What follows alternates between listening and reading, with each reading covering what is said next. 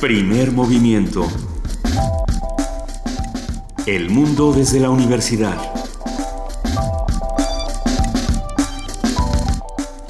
Siete de la mañana con cuatro minutos ya estamos en primer movimiento. Yo soy Juana Inés de esa en ausencia de Luisa Iglesias que regresa el lunes. ¿Y tú? Yo soy Benito Taibo y es un inmenso privilegio poder estar con ustedes haciendo comunidad como todos los días. Eh, seguimos los Juegos Olímpicos avanzan. México no, no ha logrado todavía ninguna medalla, pero yo decía, y no sé si compartas esta lógica, que ya es bastante con estar ahí. O sea, ser uno de los 32 mejores del mundo, de los 16, de los 8, es, es, algo importantísimo y como que no lo aquilatamos en su justa dimensión. Sobre todo si tomamos en cuenta que son esfuerzos independientes, digamos, son los esfuerzos de los papás, de sus atletas, de los atletas mismos, ¿no? De una de una pequeña comunidad que, eh, que llevó a esos atletas. No, no los llevamos como país, puesto que no hemos apoyado a, a los atletas como país. Entonces, pues en realidad estamos pues estamos viendo el triunfo o el, trabajo de, personas que se han que se han dedicado en su vida para estar ahí. Así es y bueno hay que pues, eso verlo en su dimensión. Eh, estar entre los ocho entre los cuatro entre los seis mejores del mundo pues es algo realmente importante. Hoy hoy juega México fútbol el equipo que defiende, entre comillas, su oro, porque no es el mismo equipo que hace cuatro años lo gana en Londres, pero hoy se lo juega el todo por el todo contra Corea del Sur. Venga, va, a estar bueno, va a estar divertido. Hoy es miércoles de lectura. Hablaremos sobre el exilio y los mejores horizontes. tuvimos una conversación exclusiva y muy muy entrañable, con Antonio Escármeta. Ustedes saben quién es Antonio Escármeta, el autor de Ardiente Paciencia, que luego se volvió a renombrar como el cartero de Neruda, pero también autor de novelas mm, que, fueron en su tiempo muy importantes y que lo siguen siendo, como ah, Soñé que la nieve ardía o La insurrección. La insurrección es una novela espléndida sobre la revolución en Nicaragua, en la cual un grupo de bomberos pasa por entre la quieren quemar el, palacio presidencial y pasan una manguera para llenar la gasolina por en medio de las casas por dentro de las casas para intentar llegar hasta el palacio. Es una verdadera maravilla. Pero bueno hoy hablará con nosotros Antonio Escarmeta. Tenemos esta conversión grabada que realizamos el día de ayer sobre su nuevo eh, libro de cuentos Libertad de Movimiento editado por Plaza y Janés Estará como todos los miércoles la Dirección General de Danza, va a estar aquí su directora Angélica Klen, bueno, su titular Angélica Klen va a hablar sobre la gala de Elisa Carrillo. En la participación de la Dirección General de Artes Visuales y del Museo Universitario de Arte Contemporáneo, el MOAC, Adán González, coordinador de proyectos multimedia, habla sobre la activación de la pieza A la orilla del mundo 2, que es parte de la exposición Anish Kapoor, Arqueología, Biología. En nuestra nota nacional, las fortunas de Duarte y sus colaboradores, platicaremos con Daniela Jacome, periodista de Veracruz. En nuestra nota internacional, Evan McMullin y su campaña presidencial anti-Trump. Eh, un tema realmente interesante. Los republicanos, ya muchos republicanos firmaron una larga carta republicanos importantes dentro de la estructura del partido diciendo eh, siempre no creemos que este no es el que debería conducir nuestros destinos. No, bueno, eh, gente relacionada con la seguridad nacional que dice a él no le puede, no se le puede confiar. lo que lo que ya apuntaba eh, Michelle Obama en la convención y que han apuntado varios, a él no se le puede confiar con con la falta de preparación en términos de geopolítica que ha demostrado con ese con, ese eh, temperamento inestable e etcétera pues no se impulsivo le puede, y loco. Impulsivo y loco y fané y descangarrado cómo se le puede eh, confiar los códigos nucleares y la conducción de un país de una potencia eh, militar como Estados Unidos. Pues esta rebelión republicana, hablaremos sobre ella con la, con la maestra Raquel Saed Grego, académica del Departamento de Estudios Internacionales de la Universidad Iberoamericana. Luego habrá eh, poesía necesaria. ¿Ya sabes? Sí. ¿Qué vas a leer? No. Muy bien. Pero me toca a mí. Algo, algo encontraremos para algo uno dedicado a Trump, le vamos a dar. En la mesa del día, novedades sobre el Zika. Eh, llegó a Miami, ¿no? ¿Qué está pasando? ¿Qué tan contagioso es? Hay nuevos, hay nuevos casos. ¿Qué está pasando en Brasil? Todo eso lo platicaremos con el doctor Mauricio Rodríguez Álvarez, profesor del Departamento de Microbiología y Parasitología de la Facultad de Medicina de la UNAM. Y para cerrar este primer movimiento, el doctor Jorge Enrique Linares, titular del Programa Universitario de Bioética, habla sobre laicidad y bioética. Esténse muy, muy pendientes. Pues ya empezamos. Arrancamos, sí. Arrancamos. con una nota. Un equipo de la UNAM trabaja en un proyecto que potabiliza agua de lluvia para distribuirla en escuelas rurales de Chiapas. Los detalles con nuestra compañera Dulce García. Recolectar agua de lluvia, potabilizarla y distribuirla en escuelas rurales e indígenas de Chiapas es un proyecto que coordina Edalí Yareni Murillo, egresada de la Facultad de Arquitectura de la UNAM. La iniciativa lleva por nombre Agua Segura en las Escuelas. Cuenta con un kiosco de tratamiento que ya es aprovechado por los 714 niños de la primaria Josefa Ortiz de Domínguez. De este modo, además se contribuye al reto de abatir el consumo de refresco en el país, pues México figura entre los principales consumidores en el mundo en este ámbito. Según la Organización Mundial de la Salud, en 2013 ocupó el primer lugar, y los habitantes del suroeste de la República son quienes los beben más. El proyecto se llama Agua Segura en Escuelas Chapanecas. Busca llevar agua potable a escuelas a través de un pequeño sistema que tiene diferentes componentes. El componente pedagógico, el componente lúdico, componente participativo. En realidad es un sistema que busca involucrar a los niños en inculcar buenos hábitos, hacer conciencia sobre tomar agua y también eh, agregar valor al agua a comparación de las bebidas azucaradas. Entonces atiende un poco este problema de, del consumo de bebidas azucaradas en niños, obesidad, diabetes infantil. Actualmente, los 18 salones del plantel cuentan con un garrafón y vasos apilados para que los alumnos beban el agua de lluvia purificada. Edalí Murillo, además de explicarles el ciclo del agua, modificó parte de los contenedores y tubos de flujo con el fin de que los niños entiendan en qué consiste este proceso y observen cómo las lloviznas almacenadas en un tinaco se aclaran gradualmente al recorrer filtros. Son tres los modelos base que se instalarán según el número de alumnos de cada escuela. El más pequeño potabiliza hasta 500 litros por semana y puede atender de 20 a 50 alumnos. El mediano hasta 1500 litros en el mismo lapso y contempla de 100 a 300 estudiantes. Y el más grande procesa más de 1000 litros por día y sirve para dar servicio a un máximo de 999 menores. Para Radio UNAM, Dulce García.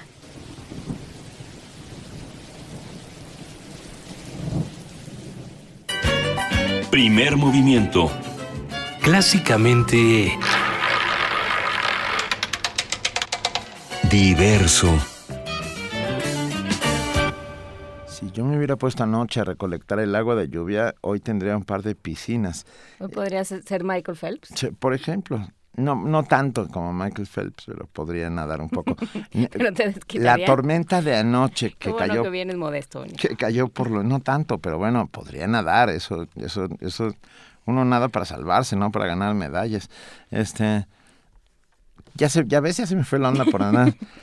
por la cantidad de lluvia que ah, cayó. anoche fue impresionante. La tormenta, no sé cómo les afectan. Por cierto, ya van más de 38 muertos por los deslaves y por los remanentes del huracán Earl y ahora Javier avanza hacia hacia la Baja California. Hacia Baja California. Tengan mucho cuidado, por favor, todos aquellos. Pongámonos de buen humor. Pongámonos de buen humor eh, para todos los que entraron a la escuela este, esta semana, para todos aquellos que extrañan cuando la vida era más muelle. Y ¿Extrañan a su mamá? ¿Extrañan a su mamá? una, como toda esta semana vamos a estar poniendo nanas. Esta es una nana polaca.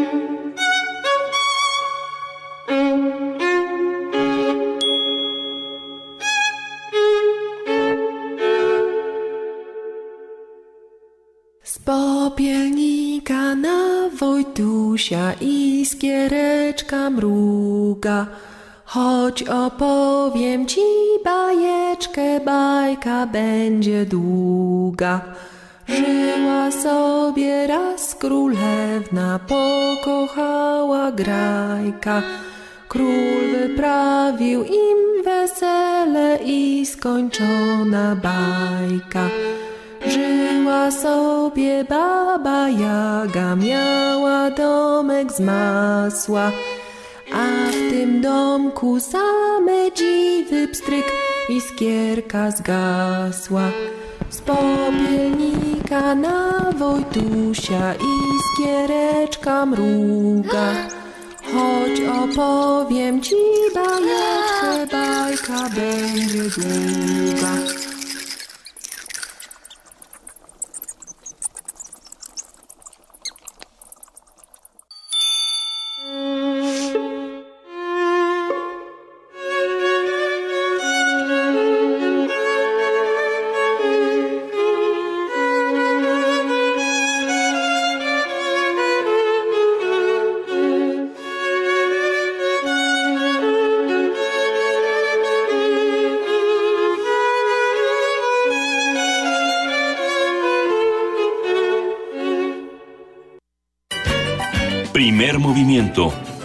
Clásicamente... Universitario. Miércoles de lectura. Como les dije, estuvo muy bonita esa nana polaca. Sí. Eh, estaba, justo estábamos comentando que ojalá sean nanas y no sean canciones que llamen a la destrucción.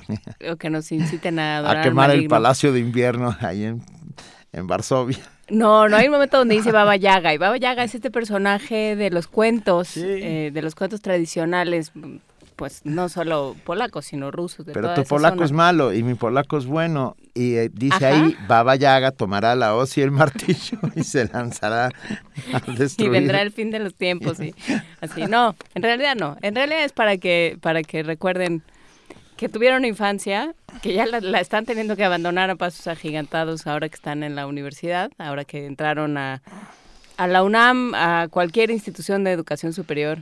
Y pues ni modo. La vida sigue, muchachos. La vida sigue, por supuesto. y la vida sigue también para los que se van a los exilios, a los que tienen que emigrar, a aquellos que son forzados a abandonar sus lugares. De, de ello hablamos con Antonio Escarmeta, que nos dio esta entrevista exclusiva y lo agradecemos enormemente a él y a los amigos de Random House que hicieron el contacto. Que nos invitan a leer este, este volumen de cuentos, Libertad de Movimiento, que lo que plantea son diferentes situaciones en las que alguien se tiene que, que, mover de donde está en busca de mejores horizontes por razones políticas.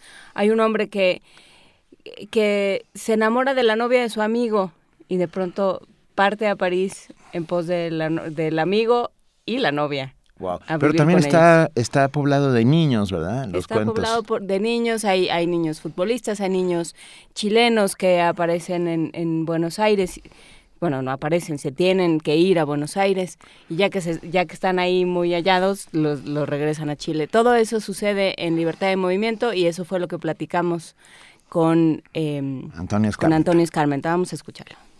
Amigos de Primer Movimiento, es un inmenso placer recibir esta mañana al maestro Antonio Escarmeta, escritor chileno.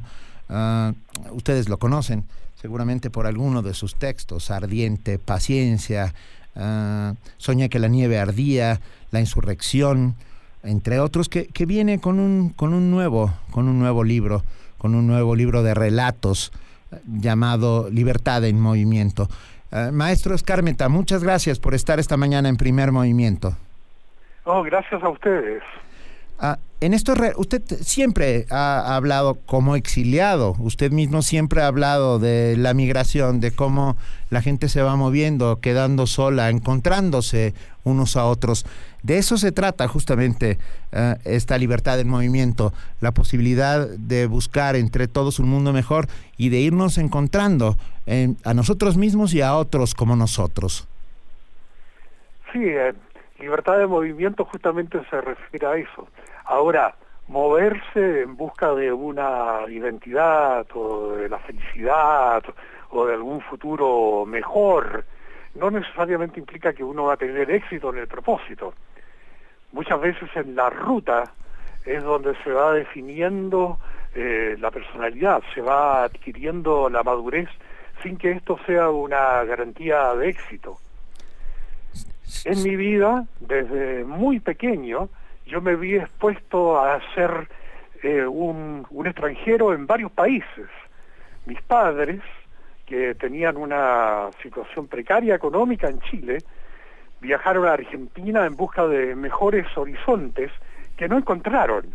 Entonces, para ayudar a mis padres, ya cuando tenía nueve, diez años, yo me acuerdo que tuve que estudiar en la escuela primaria, al mismo tiempo tuve que trabajar y enfrentarme a un universo que no me era familiar, que me era desconocido. Entonces, eh, muchas veces en el viaje, en condiciones que son ajenas a las normales tuyas, eh, tienes que tienes que madurar, eh, ser muy sensible y hábil para captar cómo son los otros y relacionarte con ellos. Entonces, desde muy pequeño, el movimiento y la presencia de otros países y de otras culturas estuvo presente en mi vida. Y yo creo que esto se refleja en el cuento, en el libro de cuentos Libertad de Movimiento. Antonio Escarmeta habla Juana Inés de esa, de aquí de Radio UNAM también. Eh, muchas gracias por esta entrevista. Hay una presencia de esta idea de los mejores horizontes hasta, hasta bueno, con el chispa, con este, con este niño que quiere que quiere eh, un trabajo para su papá y una y unas mejores propinas para él. Y hay también este niño que viene de desde Chile a Argentina y que también está buscando que, que lo fichen que lo que lo eh, ser contratado. este, ser contratado como futbolista. Y no sabes lo mal que les va en el partido cuando no sabes qué cosa tan tan triste. Hay esta idea siempre de los, de los mejores horizontes, es una constante en, en el libro. El movimiento es siempre en busca de, mejores horizontes. ¿De dónde, ¿De dónde sale esto en América Latina? ¿Vivimos siempre en busca de mejores horizontes? Como, como le digo, yo desde muy temprano eh, me vi impulsado a buscar estos nuevos horizontes, porque cuando uno es niño depende de, de, los padres, depende de la familia. Entonces uno va donde, donde lo van llevando. A veces cuando cuando lo llevan a un lugar donde uno tiene la misma lengua, por ejemplo, en el caso mío Argentina, muy rápidamente uno comienza a familiarizarse con la situación y a hacerse de ese país como propio. Pero muchas veces, como me sucedió luego siendo ya adulto, cuando tengo que salir al exilio por la dictadura en Chile, ahí entro a otro mundo, que fue Alemania, en Berlín Occidental, donde ni siquiera conocía el idioma. O sea, me tuve que hacer en un nuevo idioma, en una nueva sociedad y tratando de abrirme a la cultura anfitriona para entenderla y poder sobrevivir en ella. Entonces, eh, la búsqueda de nuevos horizontes, esta, esperanza de, vidas mejores, a, a veces se encuentran en el mismo país pero muchas veces la migración es debida a problemas económicos o a problemas políticos. Entonces, eh, siempre en el, camino, en las nuevas circunstancias, es necesario aguzar la sensibilidad, abrir democráticamente el alma, entender mejor a los otros para poder tener una vida más plena y poder simplemente sobrevivir en circunstancias adversas. Viene el maestro Antonio Escarmenta de varias novelas Ah, todas ellas magníficas, o por lo menos a mí me encantan todas ellas, desde, desde la insurrección hasta Ardiente Paciencia, Soñé que la, que la nieve ardía, y de repente un libro de relatos. Eh, un, soplo más corto, ah, ganas de contar más historias o, no cabía todo ello en una misma novela o fue completamente adrede? Bueno, mi inicio como escritor fue con un libro de cuentos que se llamaba El entusiasmo, que reflejaba muy bien la edad que tenía entonces, la cantidad de pelo que tenía y las ganas eh, enormes de, expresar mi, felicidad, mi juventud, mi, dicha eh, por vivir, el asombro ante el mundo, ante la gente. Se llamaba El entusiasmo ese libro de cuentos.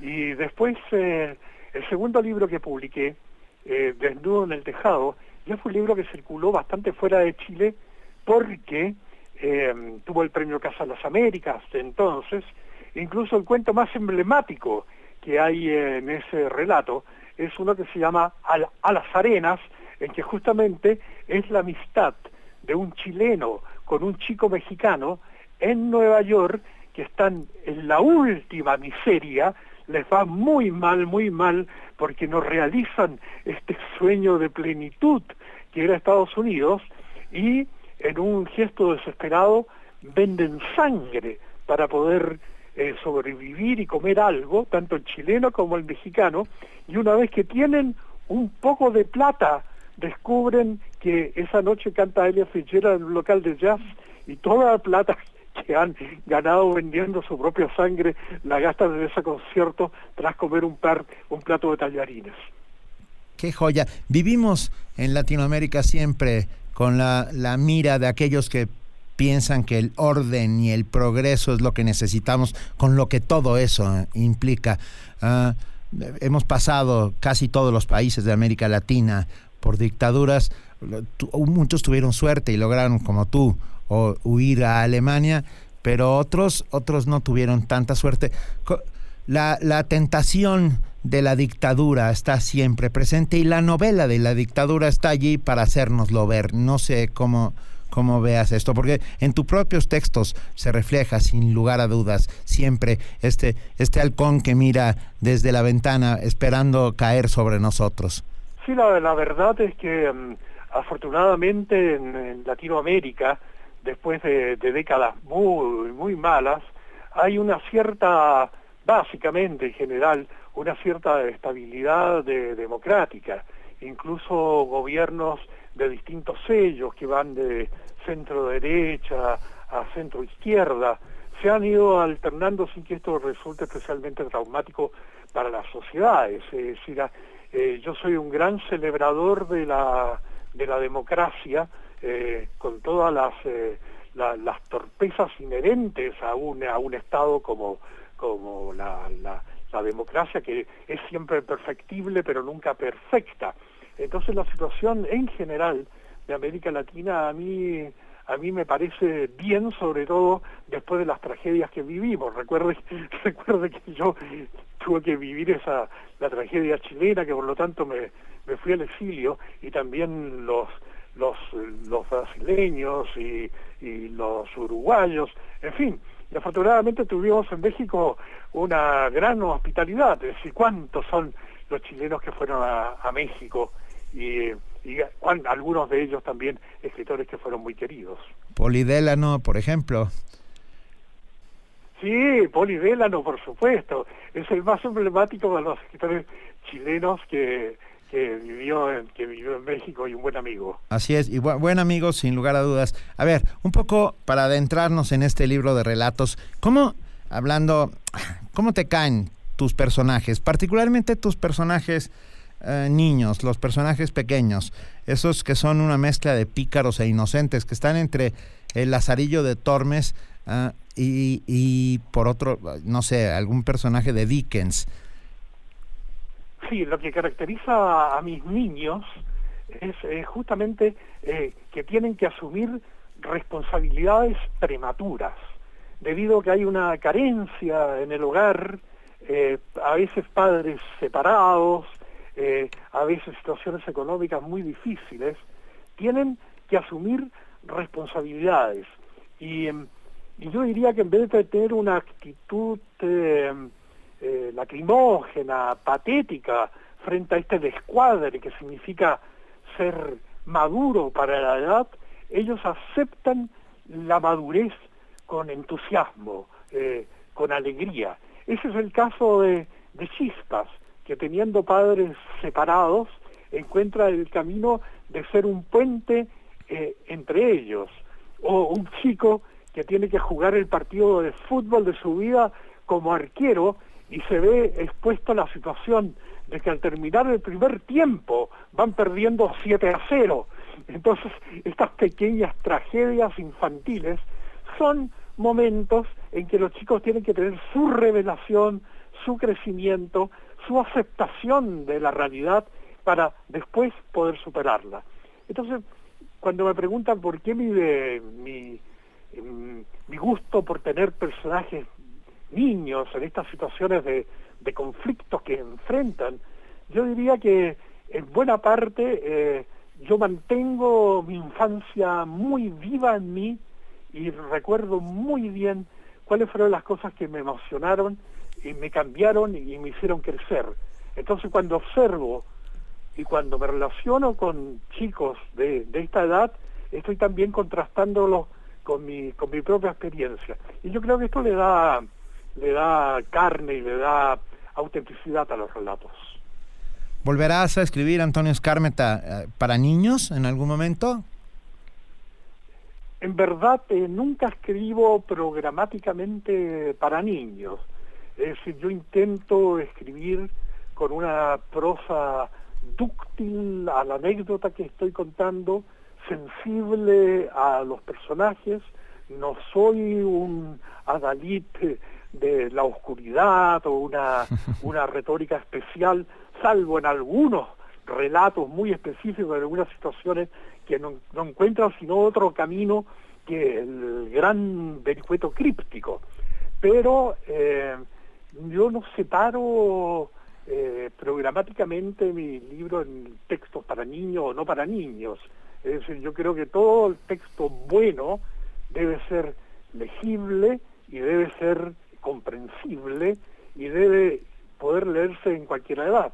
Yo creo, por ejemplo, los, los primeros cuentos, los cuentos eh, de la primera parte de, este libro que estamos comentando, Libertad de Movimiento, perfectamente podrían ser leídos tanto por los padres como por los hijos. Por supuesto. Ah, habíamos pensado, ah, al hacer la pregunta, en este texto llamado La Composición, eh, editado por Ecaré, donde eh, eh, escribes el texto y es ilustrado por Alfonso Ruano. Ah, un muy conmovedor texto sobre, sobre este niño que compone una, una historia de su país, ¿no? Para la escuela. Sí, bueno, eso es un, es un cuento eh, que fue originalmente publicado no sé hace cuántas décadas. en, la primera vez que se publicó fue en francés, en la edición del domingo de Le Monde eh, de Francia. Recuerdo muy vivamente eso porque, porque fue una, algo muy emocionante en aquel momento en que yo estaba comenzando, digamos, mi vida, mi vida de escritor, escritor internacional. Y eh, es la historia de un niño que vive durante la dictadura chilena y descubre que lo quieren implicar en un caso de delación y con mucha astucia la evita contando, contando un cuento. Qué, maravilla.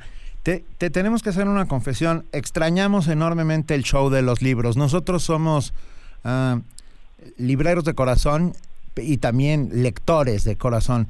Creo que pocas veces ha habido un programa de televisión tan apasionante y tan divertido como el que tú hiciste con el show de los libros.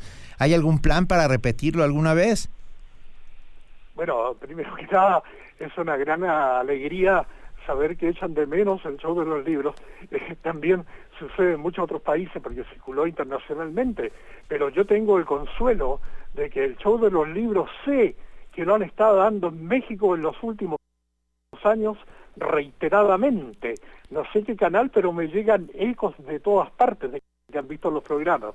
Son programas antiguos, de hace, de hace tal vez un par de, un par de décadas, y sin embargo mucha gente me los comenta como si fueran actuales. Bueno, el show de los libros fue un, fue un programa de amor a la, literatura, hecho con, con gran entusiasmo, con, con humor, sin impostaciones, y creo que a la larga resultó eh, como como tú dices, eh, bastante, eh, bastante comunicativo. Pero eso de que lo echan de menos, los mexicanos serían los que menos deberían echarlo de menos porque lo tienen ahí. Sí, bueno, por supuesto, pero yo justamente queríamos saber más cosas, nuevos programas. ¿Se puede ser, Antonio Escármeta, un escritor sin ser antes un lector? no, no, no, creo. Es una, una espontaneidad tan grande como llegar a ser un, eh, un, un, salvaje, así que, que de la nada logra una escritura. No lo, no lo descarto, ¿ah? no lo descarto, pero mi experiencia es incluso que aquellos los más grandes innovadores y los más rompedores eh, son personas que tienen una cultura detrás y si quieren darse como rompedor y anti-literatos o anticulturales, lo disimulan muy bien. No, no, no, no creo. Creo que, todo escritor viene de dos fuentes, de la vida y de la literatura. ¿Cuándo, ¿cuándo vienes a México, Antonio Escarmeta?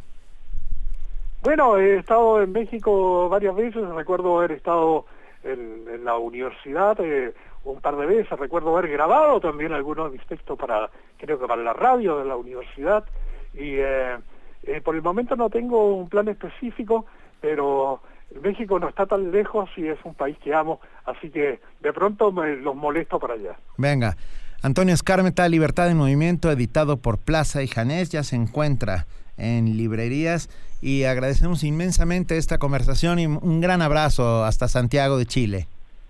Bueno, muchas gracias. Chao. Gracias. Primer movimiento. Clásicamente... Universitario. Gracias a Antonio Escármeta desde Santiago de Chile. Tenemos dos libros para regalar. Tenemos dos libros para regalar. Hay, hay que decir que yo te estaba pasando los apuntes, también. Hay, hay que decir que, estaba ahí, un problema con, las líneas. Uno de los micrófonos mm, se pató. Ah, sí, ese es un bonito término técnico. Y entonces yo, pero yo le estaba pasando las preguntas. Ahí sí, o sea, lo de la composición, por ejemplo.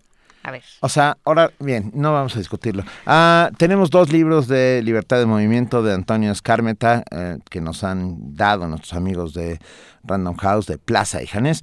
Ah, por Twitter los vamos a dar con el hashtag Escármeta a los dos primeros que nos digan en dónde se exilió Antonio Escármeta después del golpe de Estado de 1973.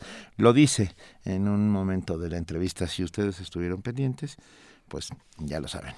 Uh, hashtag Escármeta y díganos en dónde se exilió después del golpe de Estado del 73. Lo dijo, que hasta tuvo que aprender otro idioma. Y eh, Luis Eduardo Aute está en el hospital. Sí, le, dio un infarto a Luis Eduardo Aute. Parece ser que está estable, no lo sabemos bien, pero es uno de esos hombres que nos ha puesto música al soundtrack de nuestras vidas. Yo, por lo menos, soy. Ah, Juan Inés, no, tú no tanto. Hay algunas. Una de dos, por ejemplo, me gusta mucho. Me gusta mucho La Belleza. Mira que eres canalla. tu latido. Eh, pero bueno, pues sí, justamente pues parece ser que sí, con todo y lo que me quejó, sí, parece ser que, que sí nos ha puesto, que, que sí nos ha puesto canciones y música en, en las manos. Así es que vamos, le dedicamos esta canción. Le dedicamos esta canción a Luis Eduardo Aute, que se recupere con un abrazo de todos los que hacemos comunidad aquí en Primer Movimiento, porque seguimos necesitando la belleza y la poesía. A todos los que dieron su vida para que pudiéramos disfrutar de una noche como esta. Si te dijera, amor mío, que temo a la madrugada, no sé qué estrellas son estas que hieren como amenazas, ni sé qué sangra la luna al filo de su guadaña. Presiento que tras la noche vendrá la noche más larga. Quiero que no me abandones,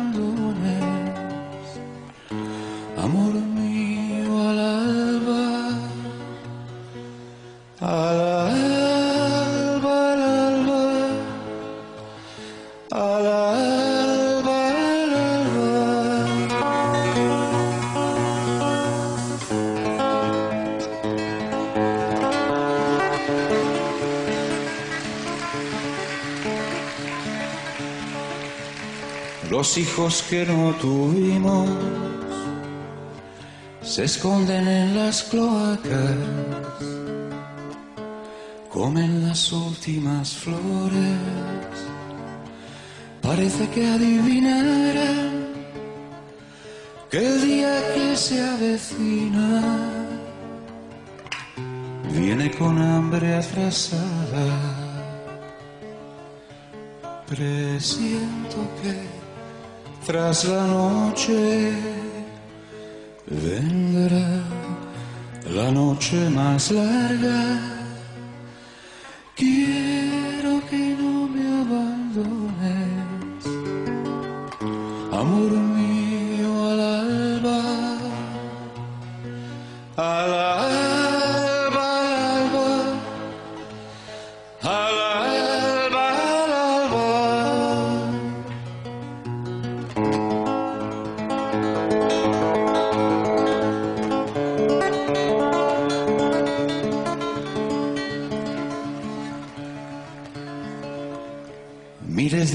callados van extendiendo sus alas. No te destroza, amor mío, esta silenciosa danza.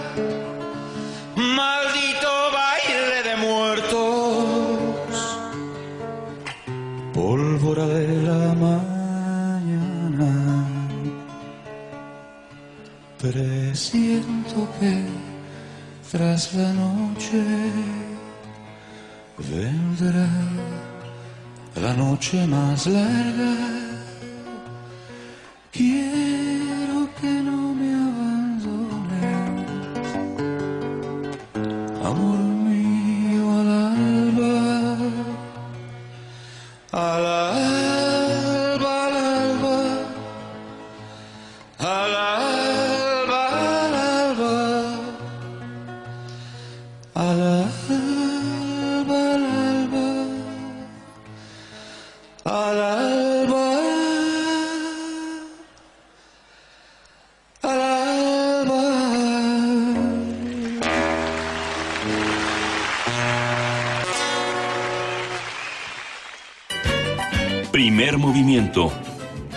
Clásicamente Reflexivo. 7.42 de la mañana y ya estamos hablando de danza, de, de- de unas danzas muy extrañas con los pies sobre la cabeza. No entendí muy bien. Pero ya está. Ya, y que Tecuani ya salió rápidamente. Sin nombre, la música de hoy está tan alegre como la Delegación Olímpica Nacional. Pues yo creo que la delegación olímpica está alegre. O sea, que, no que- ganen medallas es otra cosa, pero que Eh. la pasen bien, la pasen bien. Y está con nosotros Angélica Klen, ella es titular de la Dirección General de Danza. Y ya nos da mucho gusto verte por aquí. Hola, vimos- buenos días. Te vimos de pasada el jueves, también nos dio muchísimo gusto, Angélica. ¿cómo Sí, mil felicidades. Me, me, me gustó mucho estar en el, en el evento de aniversario y la verdad felicitarlos porque No, pues, eh, Tú sí eres con- parte del primer movimiento. yo lo sé, pero conmueve ver a algunos de los radioescuchas este, el amor y la, eh, la cercanía que sienten con ustedes. Y los Eso- tamales que Y nos los llevan. tamales, eso lo conmueve Es- más. Fíjate que, que hoy quería platicar. La semana pasada estuve el, el- en Guadalajara, bueno, el fin de semana del 30 de julio estuve en Guadalajara y eh, para ver la gala de Despertares, esta gala que les hablé hace unas semanas que organizaba Isaac Hernández. Y se los comparto en el sentido de que fue maravilloso ver a casi ocho mil personas en el auditorio Telmex viendo danza clásica. Bueno, el, el- el- evento tenía también algo de música y unos chicos que bailaban tap, y- pero, pero lo, lo que me emociona es ver cómo la gente eh, de alguna manera eh, se acerca a estos espectáculos de, de, pues de primer nivel, ¿no? La gente quiere, quiere ver danza y quiere ver buena danza. Y ahora, pues bueno, yo quiero hablar de Elisa Carrillo. y es un nombre que ha sonado mucho en las, en las redes sociales y en, en los medios de comunicación en las últimas semanas. Este, ¿Quién es Elisa? Elisa es una chica mexicana que ha sido reconocida de una manera muy importante por, por la trayectoria y hasta dónde ha podido llegar como, como artista, en este caso como profesional de la danza. Ella estudió en la Escuela Nacional de Danza Clásica y Contemporánea aquí en, México, participó en el concurso nacional de ballet y juvenil, de, infantil y juvenil, y de ahí ella ganó medalla de oro y le dieron una beca para estudiar en el English National Ballet, en, el, en la escuela del English National Ballet en Inglaterra ella empieza a, hacer su carrera, la contratan en el ballet de Stuttgart y a los pocos años se mueve al Staatsballet de Berlín y donde se convierte en primera bailarina. Entonces, bueno, es, es, es, muy representativo que una mexicana tenga ese nivel, este, alcanzado una compañía como, como el Staatsballet y pues Elisa siempre se ha caracterizado por su belleza, por su elegancia y bueno, tiene un potencial técnico y artístico maravilloso. Y a pesar de que ha estado lejos, lo increíble es que ella nunca se ha, nunca se ha alejado de, de, nuestro país. Y desde hace cinco años ella viene cada año con, eh, y desarrolla, o sea, presenta esta gala que se llama Elisa y sus amigos, Gala de Estrellas, eh, buscando realmente también, primero compartir compartir su, su talento, eh, no solamente bailando en el extranjero, sino también en México, y por supuesto, pues dando un espacio para que se pueda eh, apreciar a bailarines de, de, talla internacional. La semana pasada se presentaron en Toluca y en el y en Texcoco y este sábado con teatro lleno por supuesto y este sábado se presenta en el Palacio de Bellas Artes. Entonces, bueno, esta, eh, tendremos participación de grandes figuras del Boris Efman Ballet, del Royal Ballet, por supuesto del Staatsballet Berlín, del Ballet de la Escala de Milán, del Boston Ballet, del Ballet Nacional de Noruega, del English National Ballet y bueno, por supuesto Elisa, que recientemente acaba de ser mamá, eh, pues se reintegra al escenario y qué bien. Qué bien verla, verla bailar en este, en este, en, en su casa, ¿verdad? En, en, México. Y aquí también interesante tendremos la oportunidad de ver coreografías de dos, de dos este, artistas maravillosos que son Nacho Duato, el español Nacho Duato, ah. y Marco Goek de Alemania, que en este momento está teniendo pues una representatividad en el tema de coreografía importante a nivel del mundo. Quisiera también mencionar, eh, Elisa fue nombrada embajadora de la cultura en México por la Cámara de Diputados y Conaculta y actualmente está considerada entre las 50 personalidades más importantes de Berlín. O sea, algo también que me gusta mucho de ella es que em, aparte de, compartirnos su talento, de traer este tipo de espectáculos, pues eh, busca cómo ayudar. Entonces, en el 2013 creó una fundación, la Fundación Elisa Carrillo Cabrera C, en donde se dedica a buscar niños con talento, jóvenes con talento y de alguna manera apuntalar su formación.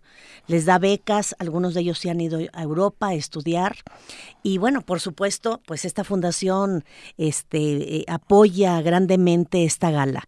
Entonces, pues creo que, es importante también apoyar, o sea, no solamente cuando vengan extranjeros, traídos por extranjeros, eh, apoyar estos eventos. Me da mucho gusto que, que, tanto la gala de Isaac como la gala de Lisa han tenido una gran, gran aceptación. Los boletos eh, se vendieron, eh, se, se, agotaron en, en, en semanas y pues bueno, la tendremos en el Palacio de Bellas Artes este fin de semana. Y para los amantes de la danza, porque como ya saben que la danza es un derecho de todos, también para los amantes de la danza contemporánea, toda esta semana está la eliminatoria del Premio Nacional de Danza Guillermo Arriaga, que es el concurso de creación coreografía contemporánea que organiza el IMBAGUAM. Eh, está en su trigésima quinta edición en el Teatro de la Danza. Todos los días de aquí al sábado quien le interese ver las propuestas coreográficas que serán seleccionadas para este premio, pues pueden pueden ir a, al Teatro de la Danza y ver algo de danza contemporánea. A ver, eh, otra vez esto del Teatro de la Danza. Sí. ¿Está en el CENART? Está, no, en el teatro, el Teatro de la Danza está en el Centro Cultural del Bosque. Ah, Atrás del Auditorio Nacional. Toda la semana, hasta el sábado, este, se, se tiene la eliminatoria del Premio Nacional de Danza Guillermo Adriaga y el mismo sábado se nos amontonaron muchas cosas el sábado. También tenemos la, el cierre del Festival Internacional de Danza Contemporánea, este, el primer festival organizado por, por eh, Rodrigo González y por Raúl Tames, este, honradamente y muy gustosos en el salón de danza de la, de, de la Dirección de Danza de la UNAM. O sea, muchísima danza. Sí, mucha danza, mucha danza. Pero bueno, la dirección de danza sigue haciendo estos eventos ahí en la explanada del MUAC. O sea, ahí se puede ir a bailar, ¿no? Ah, claro, tendremos, bueno, ya les contaremos para el próximo año. Esta vez sí voy a ir. Sí, y, y arrancamos también nuestra clase de yoga, ¿eh? El domingo. Este, este domingo. Este domingo ya hay yoga. ¿A qué hora? A, a las nueve de la mañana, en la esplanada. maravilloso. Así es que hay mucho movimiento a pesar de que apenas están, estamos eh, calentando otra vez después del regreso de vacaciones. Hay, hay un gran movimiento de danza, tanto fuera de la UNAM como ya también dentro de la UNAM. Perfecto, entonces recapitulando, podemos ir a ver las eliminatorias del Premio Nacional de Danza en el Teatro de la Danza en el Centro Cultural del Bosque. Ajá, de, de, del martes al, al, al, sábado. ¿A qué hora es? Eh, creo que está a las 7 de la noche y sí creo que tendrían que revisar. Prefiero no, no, no decir cosas incorrectas. Puede ir uno al salón de... Al salón de danza con, hay eh, algunos grupos, cuatro grupos, uno mexicano y tres extranjeros, a partir de las 5 de la tarde, entrada libre, cupo limitado, por supuesto. El sábado. El sábado a las 5, a las 6, a las 7 y a las 8, el cierre del, del, del Festival Internacional de Danza Contemporánea de la Ciudad de México y el domingo. Para los que tuvieron la precaución de comprar sus boletos a tiempo, disfrutar de esta gala de estrellas de Lisa y sus amigos. Y el domingo al Y el domingo a las 9 de la mañana iniciamos este semestre con clases de yoga. Ya saben, un domingo sí, un domingo no. ¿Tai Chi va a ver este, este semestre? No, estamos, fíjate que la, eh, la gente pide muchísimo yoga. Pide muchísimo, muchísimo. Entonces, bueno, pues eh, dos veces al mes clases de yoga para toda la comunidad. Perfecto, vamos a, a, las clases de yoga de la explanada del MOAC. Y muchísimas gracias, eh, Angélica Klen, por, por estar esta mañana con nosotros y todos los, todos los miércoles durante dos años. Muchas gracias. Muchas gracias, de verdad. Un placer. Un fuerte eh, abrazo. Y felicidades, que sigan los éxitos en primer movimiento. Muchas gracias. Nos vamos a una nota. El Instituto Mexicano del Seguro Social puso en marcha el Comité de Derechos Humanos e Igualdad para reducir el número de quejas de sus derechohabientes. Para darnos más detalles tenemos a nuestra compañera Cindy Pérez Ramírez.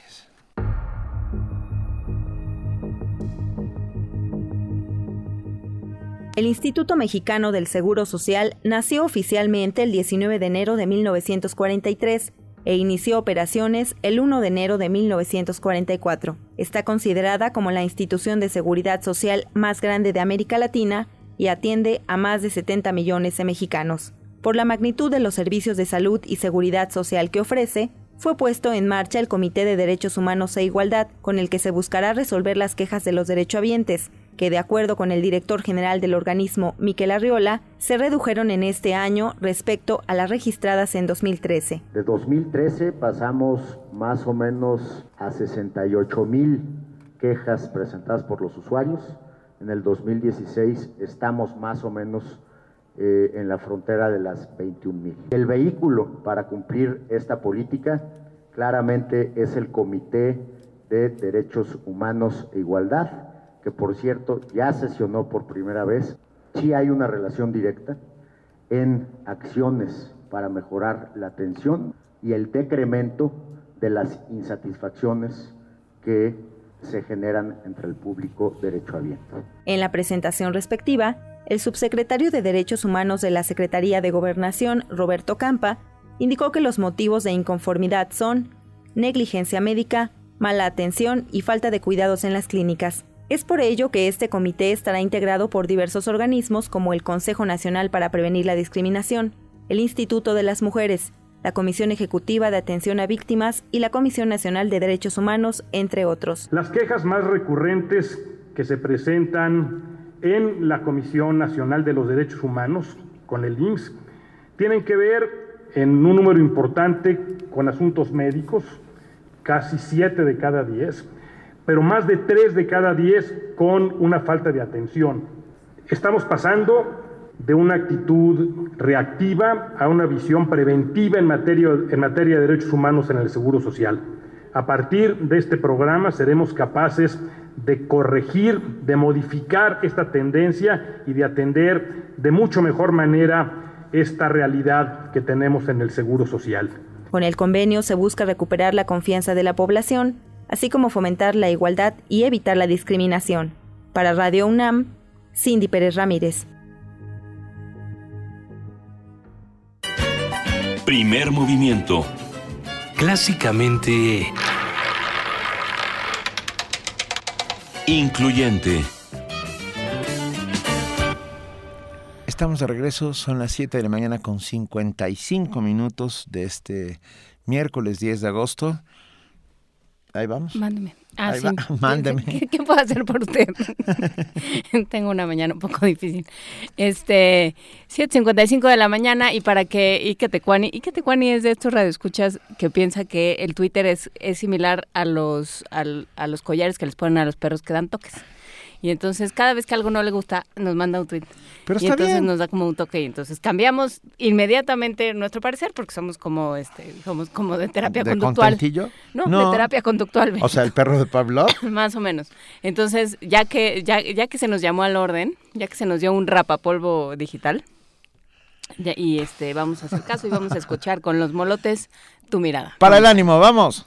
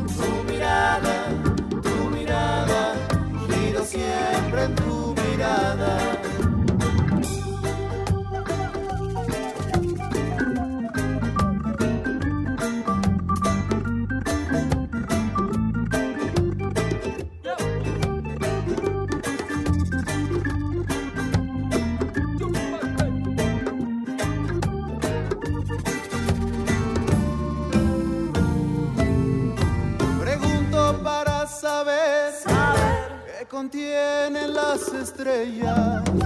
Pregunto para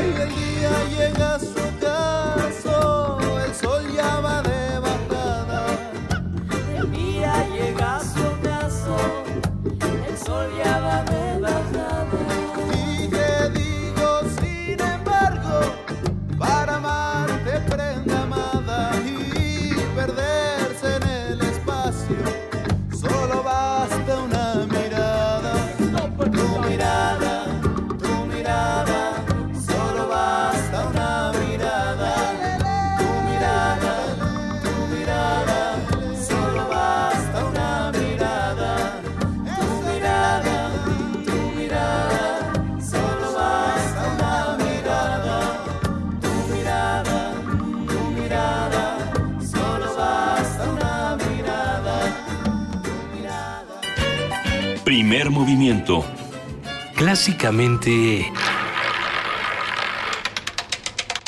Universitario.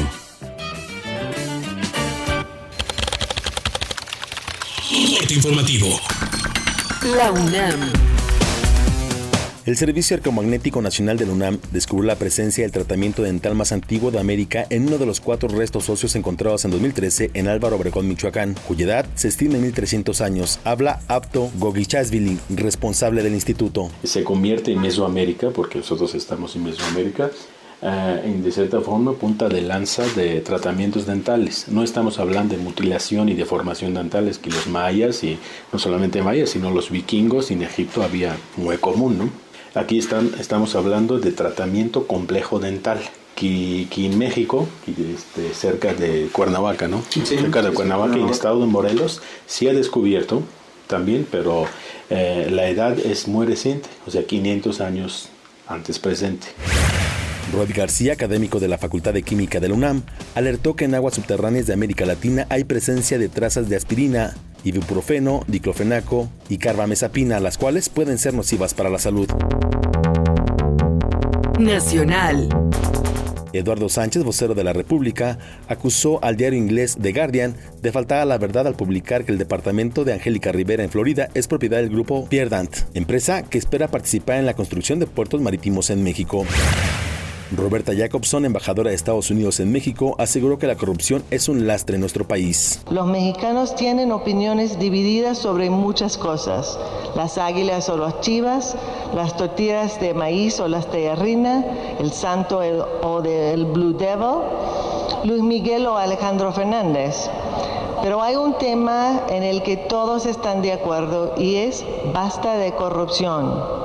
Y podemos ver que los mexicanos están uniendo fu- esfuerzos para hacer algo al respecto y hacer sus que sus voces se escuchan en las urnas.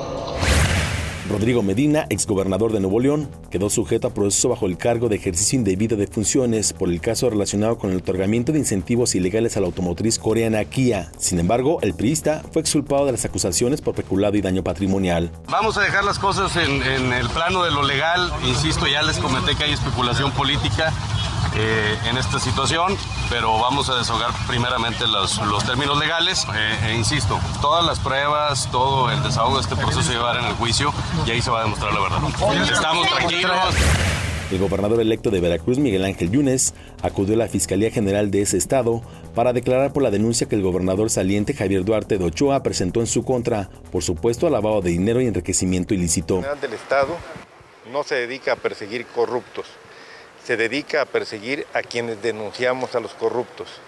El fiscal general del Estado definitivamente no es autónomo, forma parte de una banda de delincuentes que atracó a Veracruz y que encuentra en el fiscal a una cobertura, a una pared de protección, encuentra en el fiscal el blindaje que querían tener a través del fiscal anticorrupción Economía y finanzas.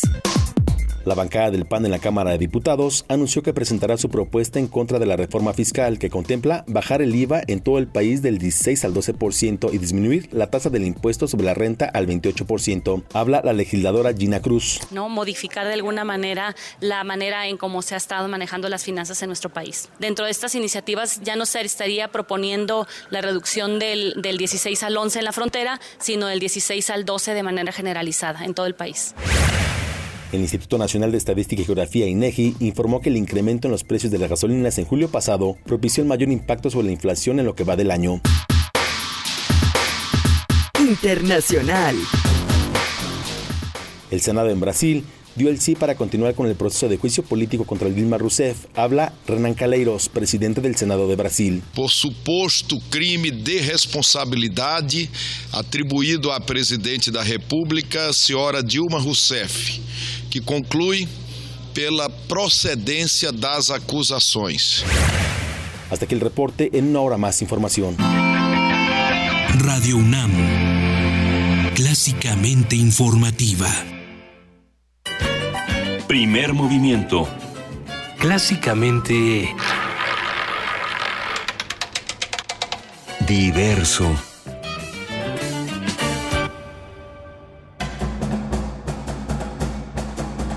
El Festival Internacional de Danza Contemporánea, el Ballet Ensamble de México y la compañía Far Alonso llegan a la sala Julián Carrillo. Disfruta sus coreografías todos los martes de agosto a las 8 de la noche en Adolfo Prieto 133, Colonia del Valle. La entrada es libre. Radio UNAM. ¿Sabías que el INE publicó en 2015 el Informe País? Un análisis de las percepciones, prácticas y valores de la ciudadanía mexicana. Ser buen ciudadano es más que votar. Si yo cambio, todo cambia. Estrategia Nacional de Cultura Cívica. Consulta el informe país en INE.mx.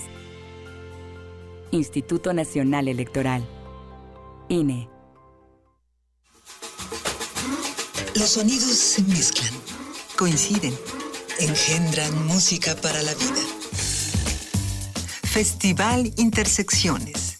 Encuentros sonoros de Radio UNAM. Todos los viernes a las 21 horas, en vivo por el 96.1 de FM. Radio UNAM. Clásicamente actual.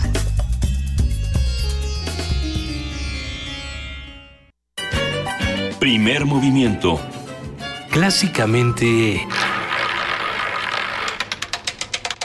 Reflexivo. 8 de la mañana, 7 minutos, estamos de regreso. Estamos de regreso ya discutiendo asuntos, Benito. Ya, pero bueno, hay que decir primero que ya los dos libros de Libertad de Movimiento de Antonio Escármeta ya se fueron. Para Jaime Kichik Rodríguez y Luis Javier Barroso Ibarra. Ellos dos contestaron que eh, Escármeta se había exiliado en Alemania Occidental justo cuando salió de Chile en el 73. Pues ya tienen el libro, pueden pasar a recogerlo a partir de hoy, hoy mismo, en la, el área, eh, no sé, está, Vania me está haciendo sí, artículo. En extensión artículo. cultural. Sí. Ah, es película. El cartero de Neruda. En extensión cultural aquí en Adolfo Prieto 133, Colonia del Valle, a una cuadra, dos cuadras del Metrobús Amores. Pero ya tenemos... En la cabina. Adán González, él es coordinador de proyectos multimedia de la Dirección General de Artes Visuales y del Museo Universitario de Arte Contemporáneo. ¿Cómo estás, Adán? Buen día. Buenos días, muchas gracias por la invitación. Todo bien, gracias. Qué, qué ¿Todo bueno. bien? Qué bueno. Oye, a ver, perdón, ¿cómo se activa una pieza? Porque ahí no, los dos pusimos cara de... y- ¿Eh? y- ¿Eh? ¿Qué es una activación? Es Ajá. porque, perdón, hay que decir que arranca la activación de la pieza a la orilla del mundo 2, que es parte de la exposición Anish Kapoor, Arqueología, Biología. Efectivamente, mira, eh, en el Departamento de Área Educativa del MUAC, de Enlace y Mediación, tenemos como objetivo acercar a los públicos a, los, a las exposiciones, a los sucesos del museo en general, mediante diferentes tipos de acciones. Una de ellas son las activaciones en sala. Cuando nos referimos a activaciones en sala, nos referimos a cierta acción, cierto acontecimiento que se realiza desde diferentes disciplinas para acercar a los diferentes públicos a la experiencia o al arte contemporáneo o a una exposición en particular. En este caso, como tú lo dices, es a la pieza en específico a la orilla del mundo 2 del artista Anish Kapoor, que como sabemos ahorita se está exponiendo en el Museo Universitario de Arte Contemporáneo. Eh, una activación, pues justo es un gesto, es una acción, un acontecimiento donde pueden participar diferentes disciplinas o, diferentes medios para así eh, hacer una referencia o hacer un acercamiento desde otra perspectiva. Eso suena muy interesante. ¿Y quiénes están invitados a la activación? Mira, en esta ocasión, para esta ah, actividad, tenemos de invitados a CEPRODAC, al Centro de Producción de Danza Contemporánea, que son la compañía, es una compañía de Limba, junto con el FONCA, que, bueno, eh, tuvimos una plática por ahí, entonces se animaron a participar ellos. Pero lo interesante de esto es que ellos están haciendo coreografías, pero específicamente para esta pieza. No son coreografías, como se diría vulgarmente, recicladas, son, son coreografías que se están diseñando específicamente para esta pieza. Eso y, suceden alrededor para los que no hemos visto y, este y, qué para vergüenza. que vayamos y, qué vergüenza para los que no hemos visto a Nish Kapoor eh, ¿Cómo sucede esto? ¿Dónde está la pieza? Claro, mira, ahorita la exposición de Anish Kapoor ocupa cuatro salas del museo, la mitad prácticamente del museo, y una de ellas es la sala 3. En la sala 3 solo hay una pieza y es la pieza justamente la orilla del mundo. Es una pieza colgante de grandes dimensiones que genera un espacio, digamos, escenográfico, eh, un poco de contemplación, de meditación, y entonces es una sola sala con una, una pieza, una escultura colgando, ahora sí que como plafón, como techo, a, ahora sí que a las cabezas del público. ¿Qué ¿Cuándo va a suceder esta activación? Mira, Espera, espera, yo me quedé con una pregunta. o sea, está colgando y entonces abajo, debajo, digamos, debajo, debajo de esa pieza. Exactamente. ¿Y el público dónde se coloca? El, público se coloca alrededor. Digo, dependiendo del dispositivo y dependiendo la coreografía. Es como Plaza Sésamo, arriba, abajo, alrededor. ¿Y, ya, tú ya viste las coreografías? Claro, ya tuvimos nuestras primeras tres presentaciones. En total vamos a tener nueve presentaciones.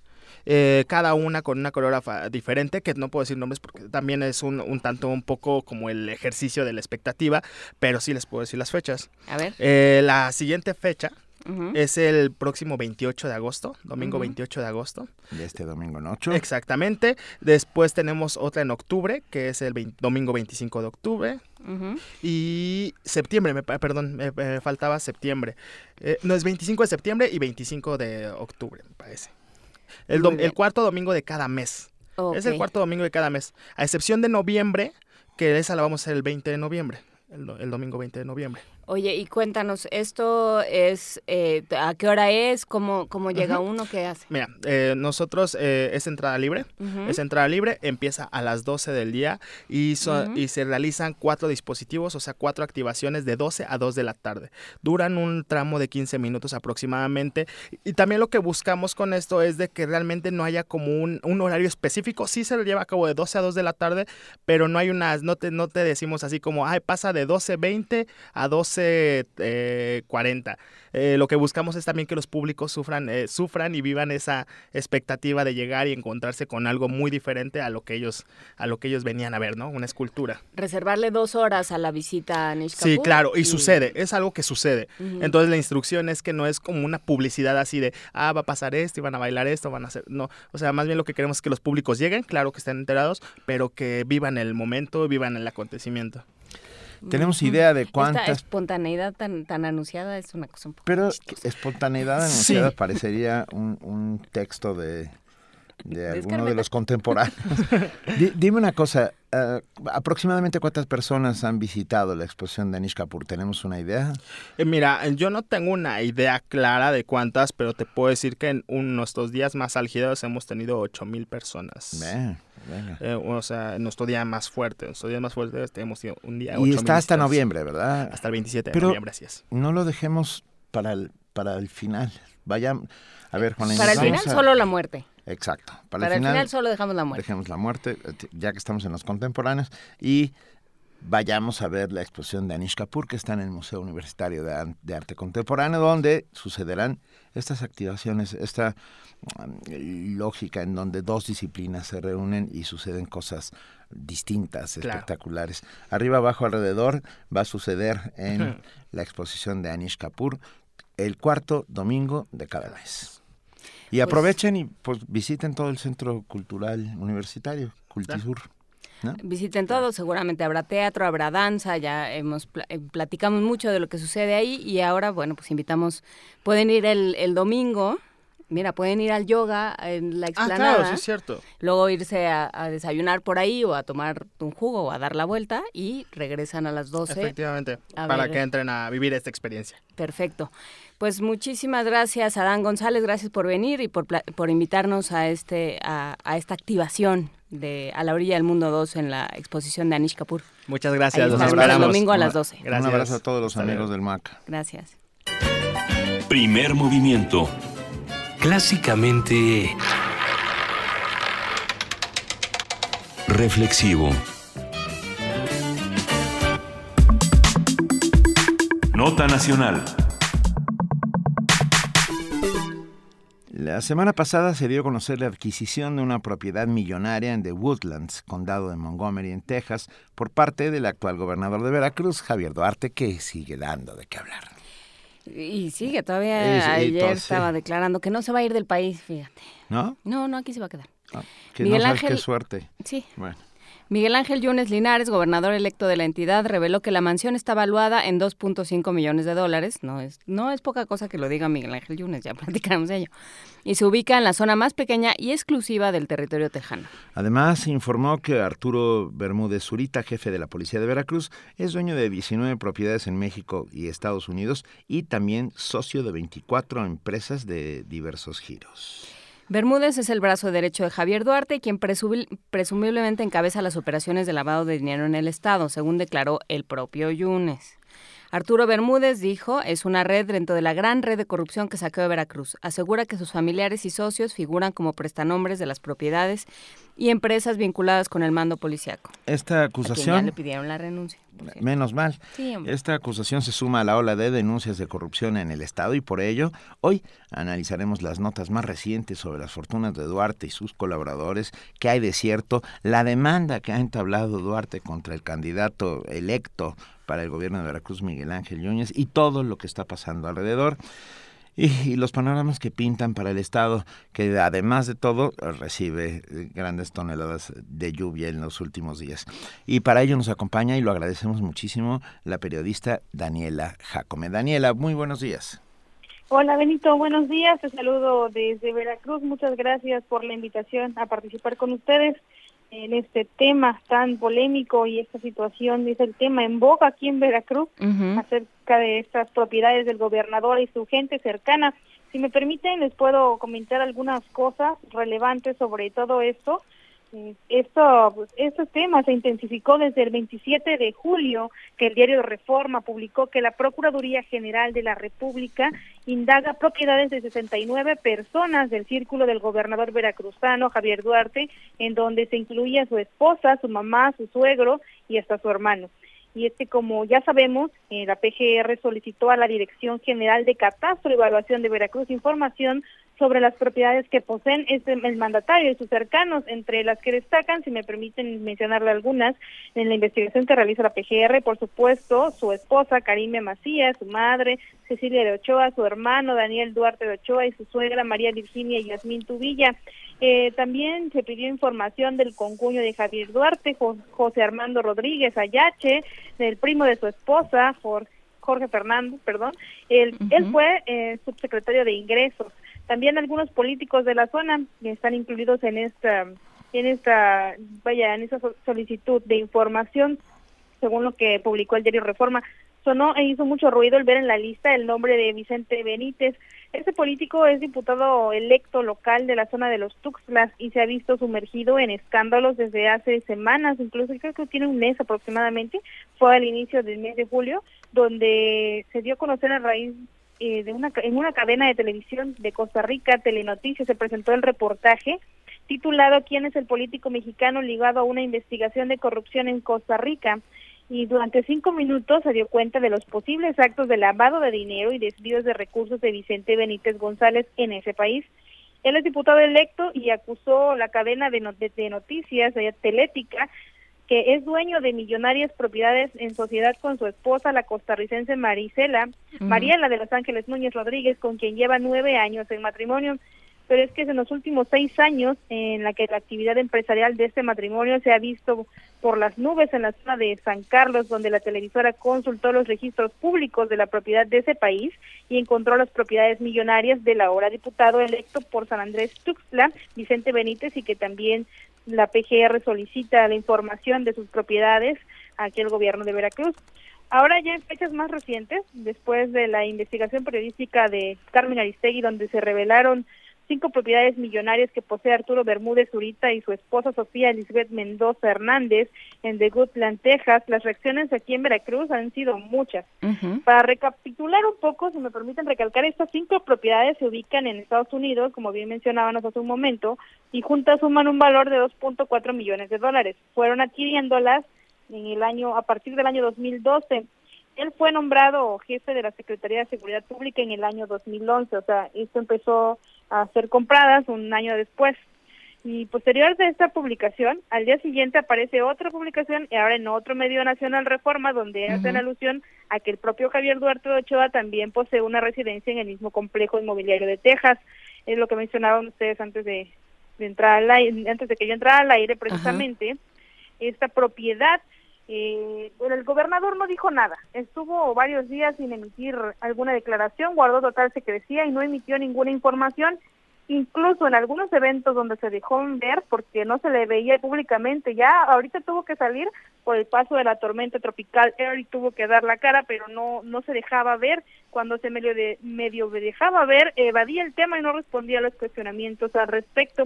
Las veces que dio declaraciones negó tener propiedades fuera del país, incluso dio su 3 de 3 que precisamente, que les comento que no fue avalada por el Instituto Mexicano de la Competitividad del INCO por no ser, por no ser congruente con sus finanzas. Y en relación con las propiedades de Bermúdez, no dijo que no tenía conocimiento alguno. Y ayer en un medio nacional dijo que sí estaba enterado de estas propiedades. Después de esto vinieron las nuevas denuncias públicas que se hicieron, denuncias, perdón, legales que se hicieron el gobernador Duarte al gobernador electo Miguel Ángel Yunes Linares y viceversa. Han sido ya varias las denuncias, inclusive ayer Miguel Ángel Yunes Linares se presentó a ratificar, se, se presentó, perdón, ante la Fiscalía de Jalapa para pues dar cuenta sobre la denuncia que le presentó el gobernador Javier Duarte. Tal pareciera que ya es una guerra esta hostilidad entre el gobernador Javier Duarte de Ochoa y el entrante Miguel Ángel Yunes Linares, de la cual desde luego se desprenden muchas voces críticas desde el sector empresarial que se dice harto y cansado ya que de esta situación pues no permite avanzar y solo perjudica la economía del Estado. Y la semana pasada, junto con el equipo informativo para el que laboro aquí en Veracruz, realizamos encuestas a la gente sobre su percepción acerca de esta situación y les permito, me permito comentarles que el 80% de las personas que estuvimos entrevistando aquí en Veracruz, en la zona conurbada, dicen que sí, ya se dicen hartos y fastidiados, incluso no querer escuchar más del gobernador Javier Duarte, inclusive muchos piden que lo metan a la cárcel. Es así la situación que se vive aquí en Veracruz en torno a todos estos temas que están dando ya de mucho de qué hablar como lo hemos venido viendo en medios nacionales. Lamentablemente Veracruz es noticia nacional, no tan solo por el paso de la tormenta tropical el que dejó eh, 13 muertos y vaya, cientos de, perdón, decenas de, de municipios no dañados. También es nota nacional por esta situación de nuestro gobernante y el entrante.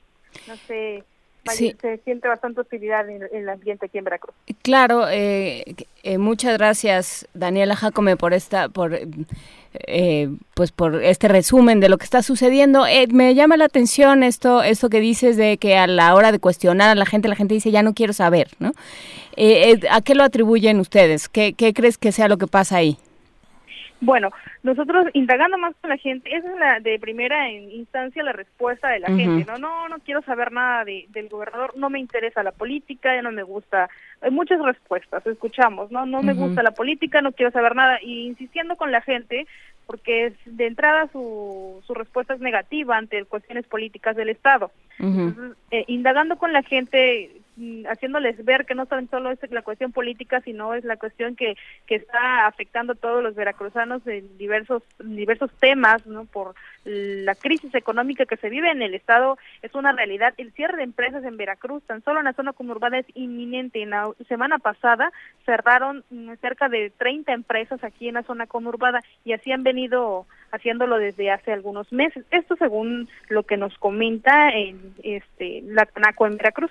Pero bueno, eh, entonces, haciéndole ver a la gente acerca de este tema, muchos expresan su repudio porque ya no están, ya no les, ya no quieren saber nada ah, porque han escuchado tanto sobre la corrupción que existe en Veracruz y muchos incluso nos, nos narraron algunas situaciones de las cuales han sido víctimas de corrupción también la gente está demasiado harta y fastidiada de todo este tema.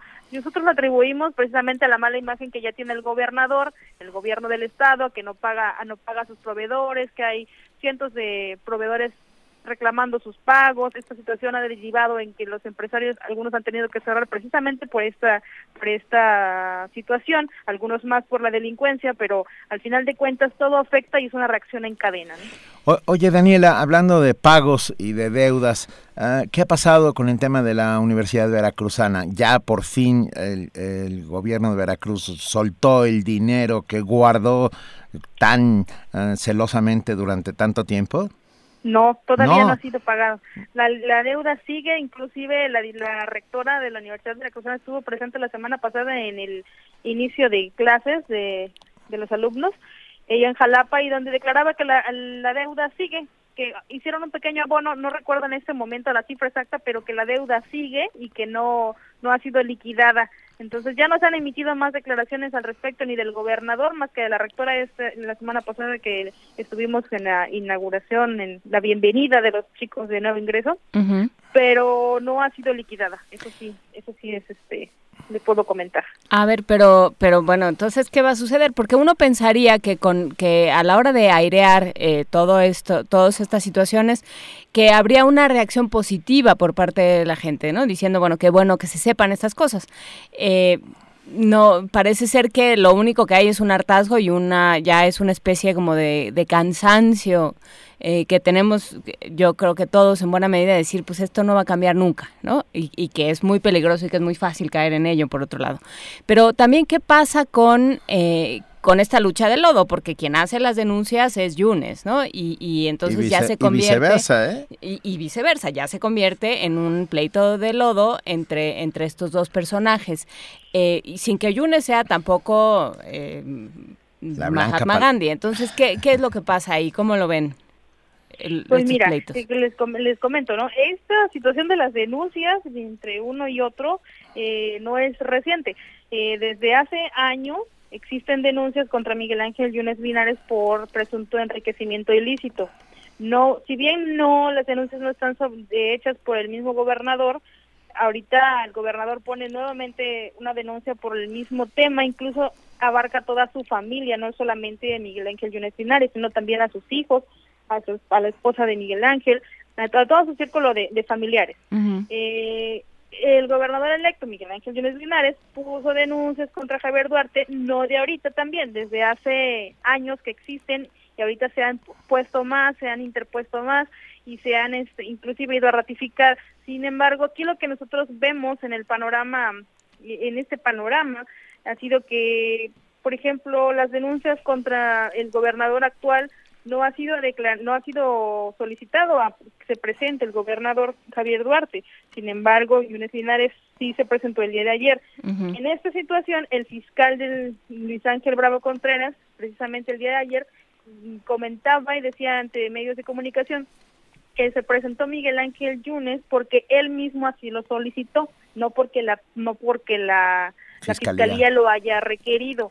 Entonces, ya no sabemos si en realidad es que es, cierta esta información o es que se le está dando prioridad a uno y no a otro.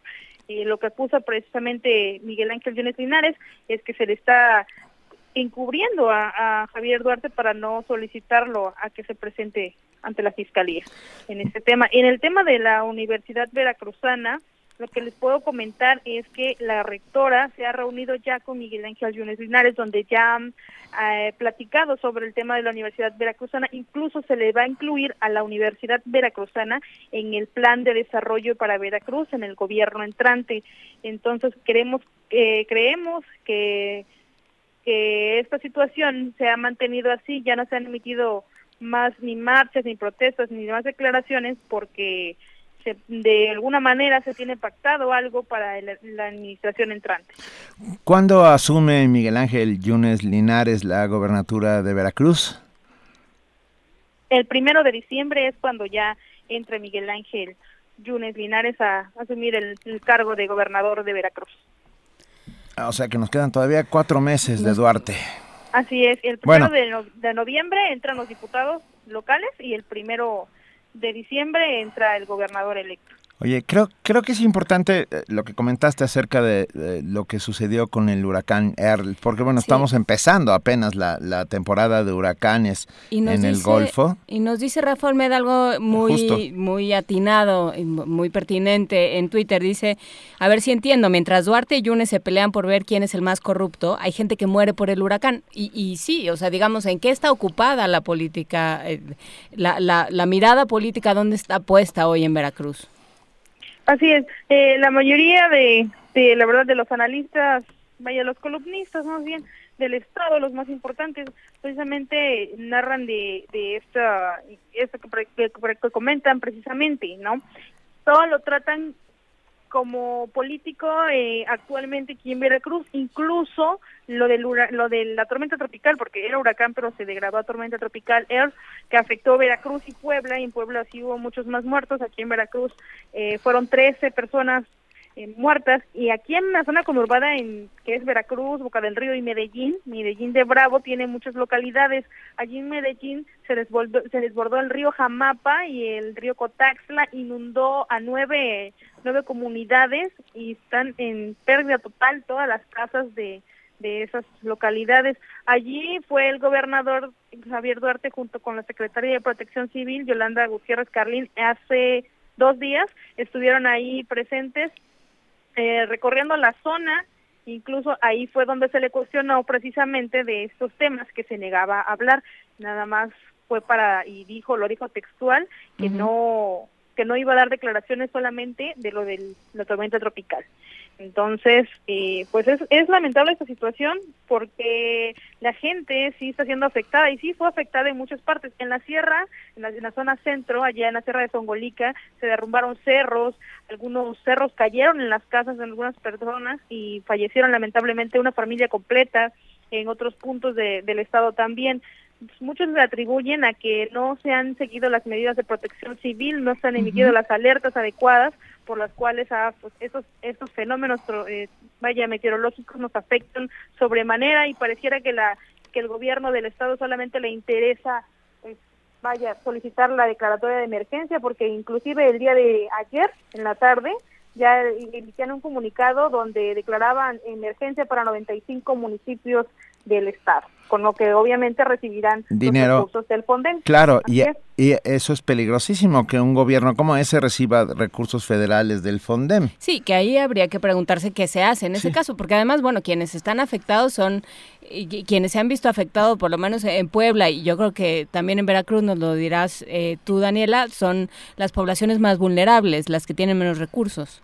Así es, son la gente de la sierra, la, gente y vaya gente en su mayoría indígena, gente que no tiene dinero, que viven al día, gente que no que no tienen, vaya, ni siquiera una casa de, de concreto, la mayoría son casas de lámina. Entonces, y ya han sido afectados no solamente con esta tormenta tropical, sino desde siempre, o sea, siempre que sucede eh, algún fenómeno meteorológico en Veracruz, es la gente que siempre se ve afectada no, no han sido ni reubicados, no han eh, puesto medidas de protección que son necesarias en esa zona, no se les ha apoyado ni siquiera para construir algunas casas que las puedan reubicar o algo así.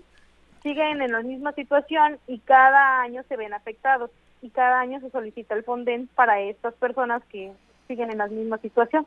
Y, y queda esta, esta este conflicto que, plantea Benito, cómo le das dinero a un, a un, gobierno que está siendo investigado por corrupto.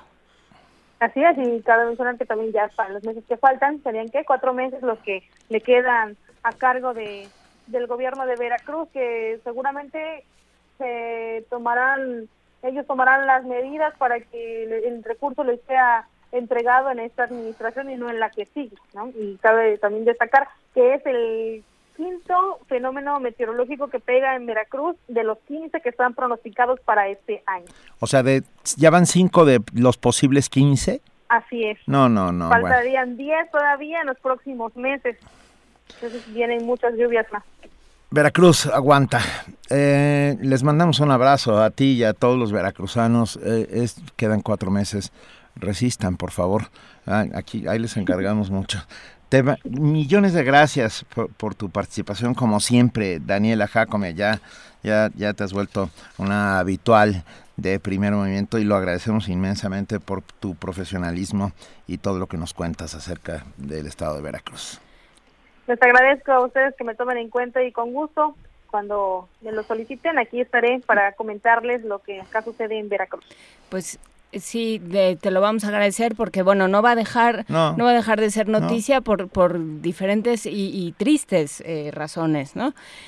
Este está así todavía por, por averiguarse esto, está, está por verse cómo será ese cambio de poderes que no se, no, no parece ser que vaya a estar bien, Daniela. Así es, bueno, incluso el día de ayer el gobernador Javier Duarte mencionaba precisamente a Medio Nacional, donde decía que él no tiene por qué entregar cuentas ni por qué entregar el gobierno hasta el primero de diciembre. O sea, no hay todavía ningún avance en la transición del gobierno actual al entrante, como ya lo ha solicitado el que el gobernador este electo, el candidato electo. Lo ha solicitado, ha solicitado información y no se le ha sido entregada. El mismo gobernador Javier Duarte mencionó el día de ayer que no va a ser así, que él hasta el primero de diciembre es cuando va a entregar el, el mandato y no antes. Entonces, incluso dejó entrever que a lo mejor no se presenta el primero de diciembre a entregar el gobierno, que lo más probable entre los actores políticos lo que se menciona es que esté Flavino Ríos Alvarado, que es el secretario de gobierno en su lugar. Va, muchas gracias de verdad, Daniela Jacome. Seguiremos, por supuesto, muy, muy pendientes de todo lo que suceda en Veracruz. Y bueno, creo que la ley, la ley, que las leyes estatales implican que ah, tiene que el cambio de gobierno se empieza a dar con información hasta a partir de que uno se convierte en, en gobernador electo. Esto es un tema que acabará seguramente en altas instancias. Seguiremos viendo la lucha del lodo de la que menciona Juana Inés. Ya, ya no sé si tendrán tanto lodo para seguir echando, pero bueno, no, parece mientras sigue lloviendo. De un lado y del otro. Va, gracias Daniela. Hasta luego, que tengan muy buen día. un abrazo. Y, y, nosotros aquí seguimos y vamos y seguimos poniendo música multicultural. Ahora vamos a escuchar Cava Mansa con Case Diabate. Thank you.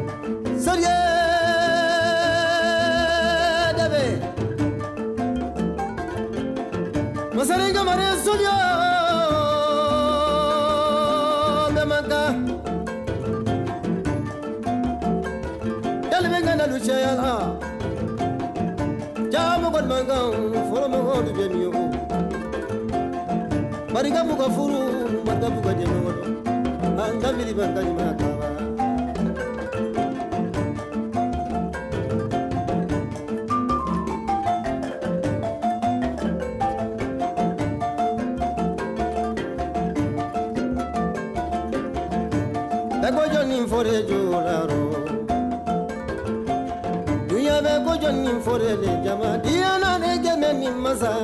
Bangali fori ta la ɲala koko, kɔ bɛnirangane ala nɔle woto jɛmɛ nin masa fɛ kawa.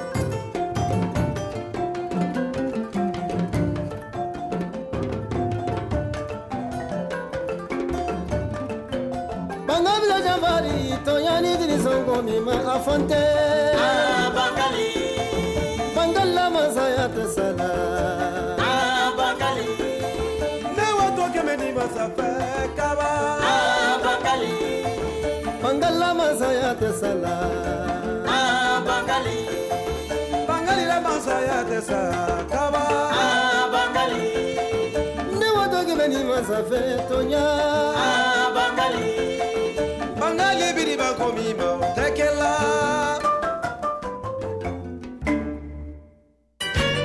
Primer movimiento. Clásicamente... Diverso. Nota internacional. Me lanzo a la presidencia porque creo que los americanos deben tener el derecho de votar por alguien a quien soportar y que lo soporte, y no porque estén en contra de alguien. Hay algunos republicanos que están a favor de Hillary Clinton y hay otros que están en contra de Donald Trump, pero están evitando tomar la decisión más difícil. Yo creo que lo que la gente de Estados Unidos merece es alguien que realmente les, les cree una emoción y además que realmente los apoye. A- acabamos de escuchar A Evan McMullin. A ver, la rivalidad entre Donald Trump y varios representantes republicanos continúa. E incluso algunos miembros del partido han asegurado que votarían por la candidata demócrata Hillary Clinton antes que por su propio representante. Evan McMullin, exagente de la CIA y exdirector de política del Partido Republicano en la Cámara de Repre- Representantes de Estados Unidos, se anunció como candidato presidencial independiente para dar una opción conservadora contraria a Donald Trump. McMullin aseguró que nunca es tarde para hacer lo correcto y Estados Unidos se merece algo mucho mejor que lo que Donald Trump o Hillary Clinton pueden ofrecer. Desde mucho antes del nombramiento de Trump como candidato oficial del Partido Republicano, McMullin ha, ha criticado al empresario, calificándolo como autoritario. Originario de Utah, graduado de la Universidad Brigham Young con un máster en Administración de Negocios en la Universidad de Pensilvania, McMullin se presenta como un humilde líder para los estadounidenses desencantados, dijo de Hay sí que mismo. decir que la suma de originario de Utah y graduado de Brigham Young eh, lo hace, Ser- casi nos dice, nos dice que es Súper de derecha. no, que pertenece a, a la Al- religión mormona. Al- ah, ah, ah, claro, mira. Sí. Y al eh, Tea Party, seguro. No. ¿No? No, ¿No no, si no va una con la otra, son cosas distintas. Ahorita vamos a ver. Aunque es un experto en política de defensa y exteriores, McMullin nunca ha ocupado ningún puesto político y es un personaje poco conocido entre la población estadounidense, por lo que sus posibilidades de convertirse en una alternativa real a Trump quizás sean reducidas. Hoy haremos un análisis de la postura. que va tardísimo. Sí, bueno, hoy haremos un análisis de la postura y declaraciones de Evan McMullin y lo que ellas dicen de la situación del Partido Republicano en Estados Unidos con la maestra Raquel Saed Grego, académica del Departamento de Estudios Internacionales de la Universidad Iberoamericana, experta en política y media de Estados Unidos y colaboradora de Primer Movimiento. Muy buenos días, maestra Raquel Saed Grego. Hola, ¿qué tal? Muy buenos días, Benito y Juana Inés. Muchas gracias por la invitación. Eh, lo que nos faltaba, ¿no? Sí. ¿Qué, hacemos con este nuevo capítulo de la telenovela? Sí, bueno, este, hay tres terceros partidos, no nada más uno. Y eh, Principalmente se trata del Green Party, que es un partido ya registrado desde hace mucho, que es el partido de Ralph Nader, el que tuvo una incidencia en la elección del 2000, donde, eh, bueno, hay muchos analistas que dicen que fue parte de la de las razones por las que ganó George Bush, no lo sabemos, a lo mejor no ganó, no lo sabemos, pero este es, este es uno de los personajes. Y el Green Party sí tiene tiene seguidores, tiene una base social amplia desde hace bastante tiempo.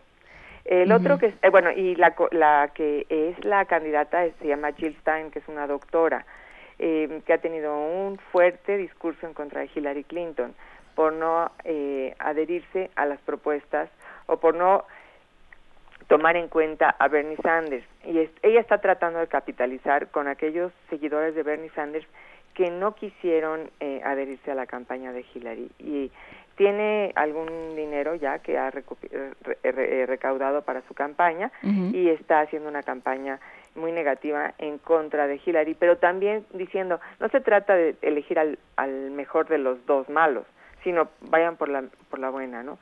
El otro, el otro es Gary Johnson con, con Weld, que ellos son libertarios y ellos ya se habían lanzado desde hace algunos meses y ellos también tienen un dinero ya eh, recaudado, tienen también a un grupo fuerte y parte del dinero del Tea Party se les está yendo a ellos. Ellos tienen la base social de derecha en cuanto a temas económicos y eh, están ya en las votaciones de 38 estados, o sea que tienen ya bastante visibilidad. Y el tercero es este señor Evan McMullen, que pues básicamente es como si estuviera en un partido anti-Trump, que como ya ustedes dijeron, viene de Utah, es mormón, pero también está teniendo el apoyo de eh, gente que había apoyado a Mitt Romney desde bueno desde la elección pasada y también a, dineros de, esa campaña. Entonces bueno tenemos estos tres terceros partidos. Pero me gustaría decir qué es lo que hacen los tres terceros partidos para los dos grandes partidos y realmente la base social que tienen los terceros los los partidos principales eh, no se va a ir hacia estos terceros partidos. Entonces lo que va a hacer es que les va a mermar en los votos indecisos. Y eso es donde está el peligro para uno o para otro, ¿no? Y creo que eh, en este caso en particular, eh, sobre todo en el caso de Evan McMullen, se está tratando de un discurso anti-Trump. Es decir, eh, voten por, por Evan McMullen o incluso eh, está la opción de voten por Hillary Clinton, porque Evan McMillan nada más ha podido hasta ahorita registrar, registrarse en 12 estados.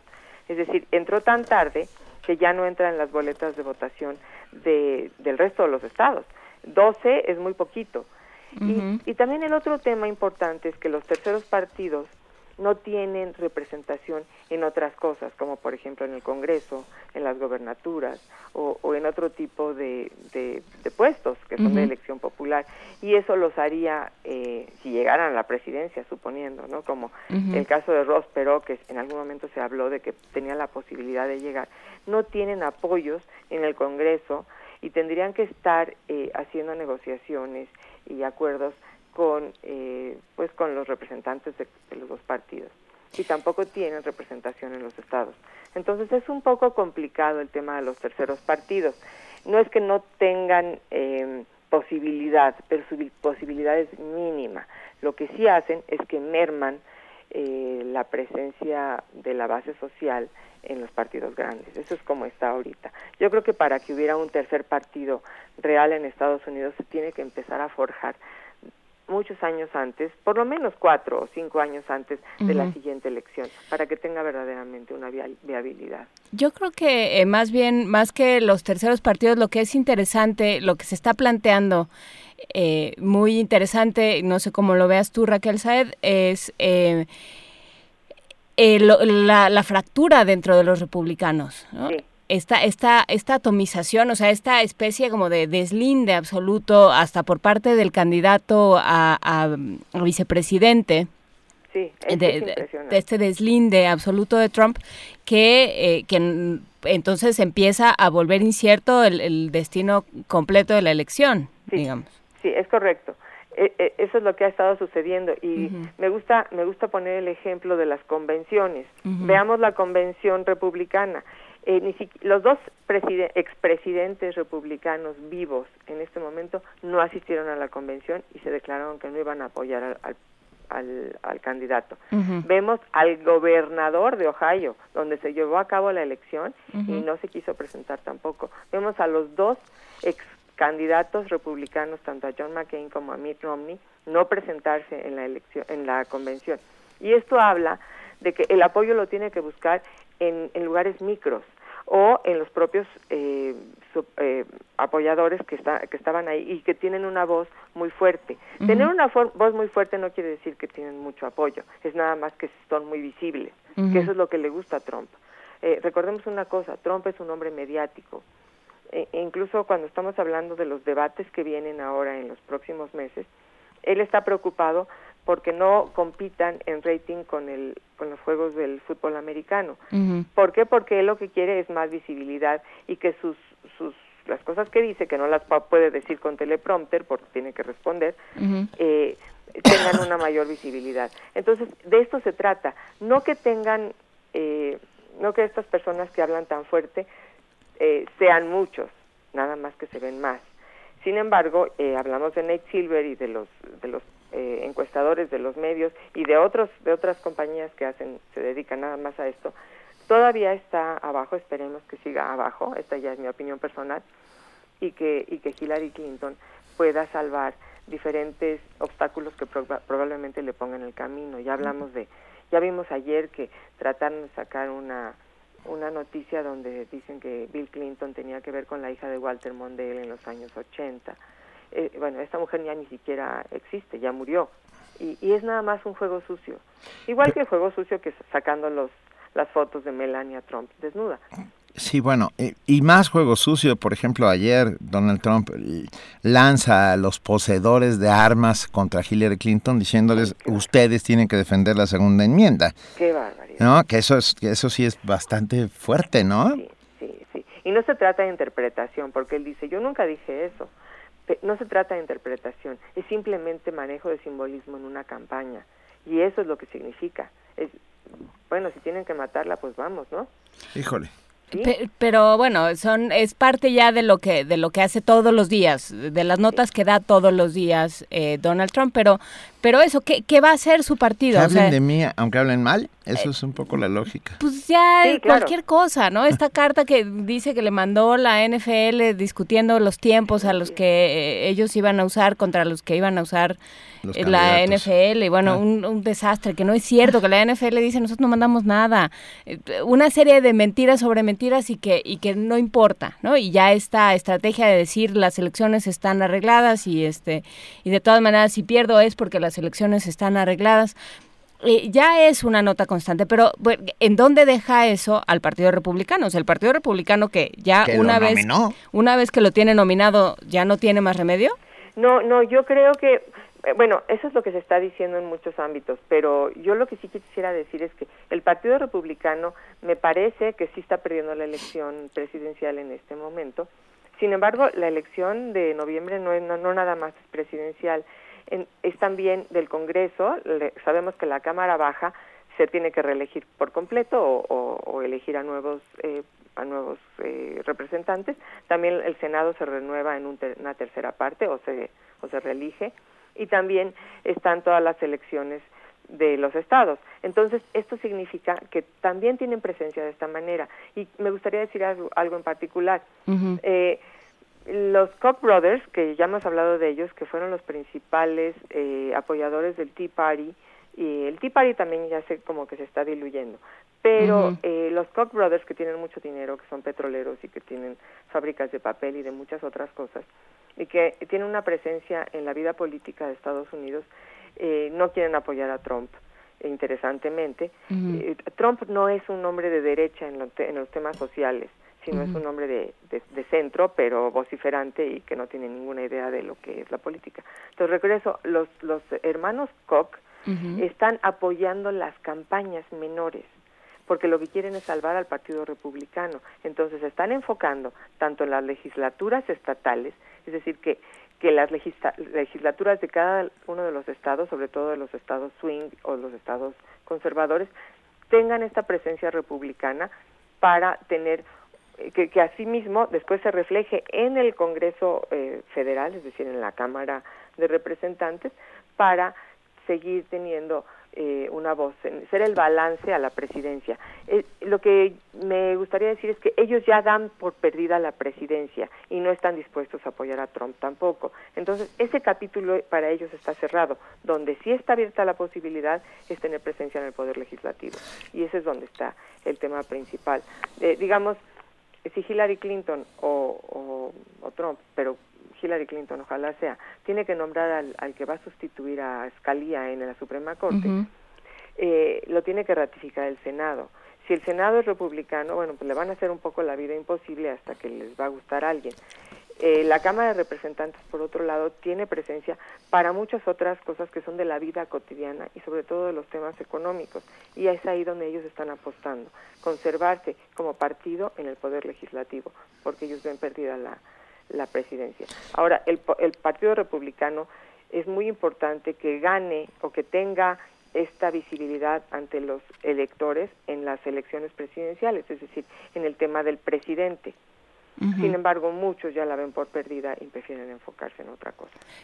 Raquel, esto eh, suena como a una discusión cupular, digamos, los Koch brothers, este, los, a los hermanos Koch, los, el liderazgo en, en, la, en, el poder legislativo. Pero ¿y, ¿y qué pasa con toda esa gente que sí apoya a Trump? ¿Dónde la van a dejar? Esa, ese es el ¿Quién la recoge? Que va un poco lo que vimos con Bernie Sanders y Hillary Clinton, que bueno, la convención de, de los demócratas fue totalmente diferente pero hubo unas manifestaciones de parte de los seguidores de Bernie Sanders que estaban en contra de la pues de que sea la candidata Hillary Clinton. Sin embargo, pues ahí hay una una demostración de que ganó Hillary Clinton. Eh, estos seguidores de Bernie Sanders se manifiestan muy ampliamente, incluso algunos hasta dicen que van a votar por Trump. Bueno, en el caso de los republicanos, haciendo una, una, un paralelo, ahí los los que apoyan a Trump son muy vociferantes. Él sí tiene la candidatura. Eh, si llegara a perder eh, Trump, ellos ya van con el discurso previo que trae Trump de decir que la elección está mañada y arreglada. Y yo veo ahí unos problemas de que se puede manifestar violentamente. Trump no es una persona que pierde o que le guste perder. No, no. Y va a incitar a muchos a muchos temas de violencia. Ya lo vimos en sus en sus manifestaciones, en sus mítines, en sus rallies. E incluso el New York Times sacó un video eh, de sus reporteros diciendo esto es lo que es, estar en los rallies de, Donald Trump y se oye en el en, atrás hablando de, cosas racistas, este, hablando de incitación a la violencia y muchas otras cosas. Eh, me parece que es un personaje tan particular. Lo que decías de las mentiras, eh, que el Partido Republicano no está nada de acuerdo con estas mentiras. Eh, la metáfora que hace John Oliver, no sé si ustedes lo siguen, pero me pareció espectacular, cuando dice, cuando uno se va caminando descalzo y pisas un clavo que está hacia arriba, te va a doler muchísimo haberte picado con el clavo. Pero si tú caminas sobre una cama donde hay puros clavos eh, levantados, el montón de mentiras te van a sostener y esa es la diferencia. Eh, no es que ha dicho una mentira o que, o que tiene un problema como Hillary Clinton que tiene el problema de los emails. Creo que Él tiene muchas mentiras. Que sí, le va a tocar caminar sobre una cama de clavos. No, está caminando sobre una cama de clavos. Está caminando sobre una cama de clavos, pero yo insisto en que tiene una cantidad importante de seguidores. O sea, que, que lo que ha hecho Donald Trump, independientemente de, eh, de si queda o no queda, de qué pasa después, de si lo dejan o no lo dejan, eh, lo, que, lo que ha puesto de manifiesto es que ahí hay una base, hay una serie de personas muy enojadas, muy a disgusto con, con, los, con ciertos temas de política social y que no va a ser posible a partir de, enero que entre el, quien sea el nuevo presidente, no va a ser posible ignorarlos. Entonces ya digamos como que como que destapó la coladera y ahora qué va a pasar con esa coladera. Sí, son muy vociferantes. Ese es el tema. No es nada más que tiene una base social que está enojada, sino que tiene permiso de violencia con los discursos de Trump. Es decir, como, si está diciendo del, de la segunda enmienda y bueno, vamos, vamos a ver cómo acabamos con la candidata, es tremendo esto porque estas personas son los que traen las armas, son los que se, se sienten que son los dueños de la segunda enmienda y son los que los que son muy violentos y ya lo vimos en sus rallies ya lo, vimos a, que a uno eh, a la salida de, de, a una persona le dio le, se agarró a golpes a un negro y cosas de este tipo no eh, yo creo que sí estamos viviendo una situación inédita que es preocupante para Estados Unidos, pero también para nosotros los vecinos y para el resto del mundo. Sí, porque ahí están, o sea, independientemente de a quién le toque gobernarlos, ahí están. Ahí están, ahí están. Y México para ellos va a ser el enemigo. Ah. Ya vimos. Ya lo es. Sí, sí. Eh, Raquel Saed Grego, de verdad, muchísimas, muchísimas gracias, académica del Departamento de Estudios Internacionales de la Universidad Iberoamericana, experta en política y medios de Estados Unidos y colaboradora habitual, y de verdad no sabes cuánto lo apreciamos, de primer movimiento. Claro que sí, con mucho gusto y, me encanta que me inviten. Venga, pues un abrazo, Raquel. Igualmente. Muchas gracias. Bueno, hasta luego. Primer movimiento. Clásicamente universitario.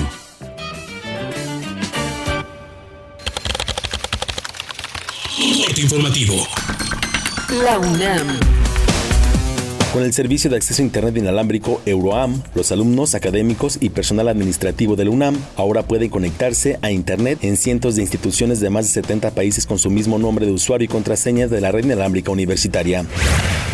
Las personas con inteligencia emocional se adaptan fácilmente a los cambios en el ambiente y se protegen cuando es necesario, lo que es importante si consideramos que los factores emocionales determinan a largo plazo nuestra calidad de vida y salud, explicó Benjamín Domínguez Trejo, académico de la Facultad de Psicología de la UNAM. Nacional.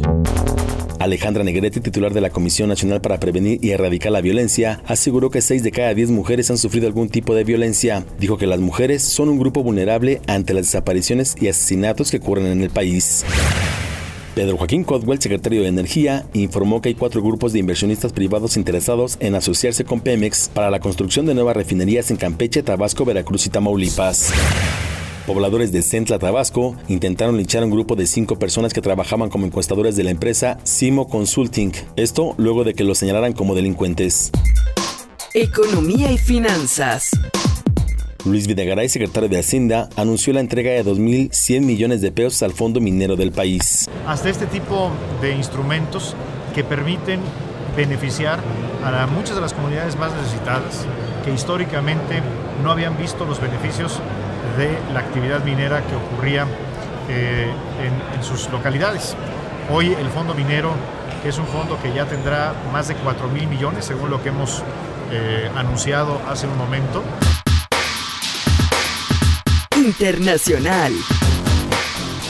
Nicolás Maduro, presidente de Venezuela, aseguró que su gobierno garantizará la paz, independencia y soberanía de su país a pesar de los intentos de desestabilización por parte de la oposición. Y así como lo dije en enero, en febrero, cuando ellos lanzaron de manera febril cinco, seis, siete planes, ninguno tiene viabilidad. Yo les digo, los nuevos planes que ustedes tienen de violencia serán derrotados por la conciencia mayoritaria del pueblo y por un gobierno que sabrá conquistar la paz.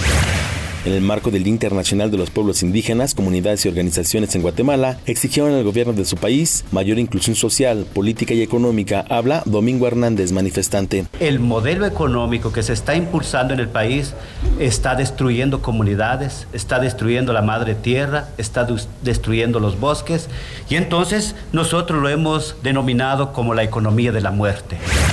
Los gobiernos de Colombia y Venezuela instalaron un centro binacional contra el crimen. Habla José Vielma, representante venezolano. Aquí estamos trabajando de una forma unida, las fuerzas militares, las fuerzas policiales de ambos países y la decisión de cumplir una nueva frontera de paz. Ahí se habló de una política coherente con el señor viceministro eh, nuestro vicecanciller Alexander Llanes para América Latina y el Caribe, donde estudiamos una agenda binacional en temas concretos. Un día como hoy. En 1782 nació el general Vicente Guerrero, uno de los líderes más importantes del movimiento independentista de México. Inició la insurgencia y dirigió al ejército trigarante que concluyó la guerra.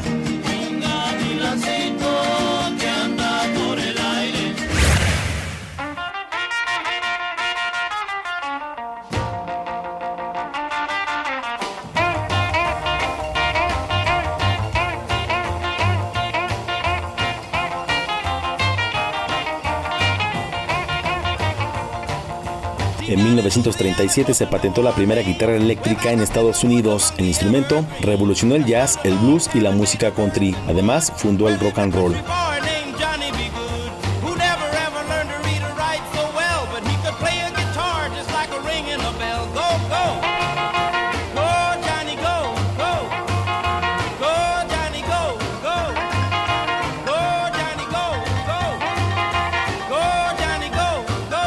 Información. Buenos días. Radio UNAM. Clásicamente informativa. Primer movimiento. Clásicamente... Reflexivo.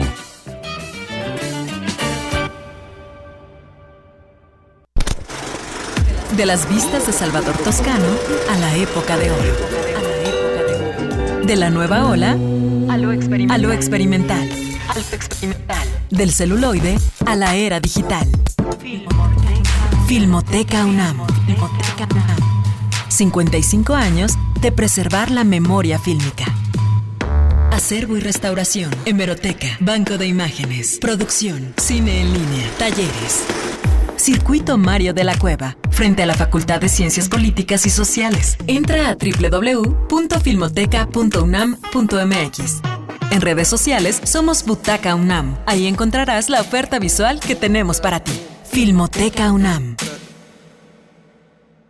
Habla Andrés Manuel López Obrador, presidente nacional de Morena. Hay veces que duele tener la razón. Si antes todo iba mal, ahora todo ha empeorado. Ahí está el caso de las llamadas reformas estructurales. Por ejemplo, ofrecieron que iba a bajar el precio de las gasolinas, de la luz, y fue lo contrario. Aumenta el precio de las gasolinas, aumenta el precio de la luz. Mintieron. Pero muchos no han perdido la fe y tenemos la fórmula. Si acabamos con la corrupción en el gobierno, habrá bienestar y seguridad para todos. Morena, la esperanza de México.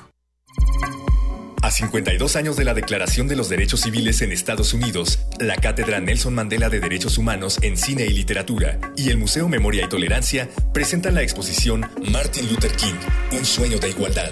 Talleres, cine debate, charlas y mesas redondas en el Centro Cultural Universitario. Cátedra Nelson Mandela de Derechos Humanos en Cine y Literatura. De julio a octubre de 2016. Toda la programación en cultura.unam.mx diagonal Mandela. Primer movimiento. Clásicamente... Universitario.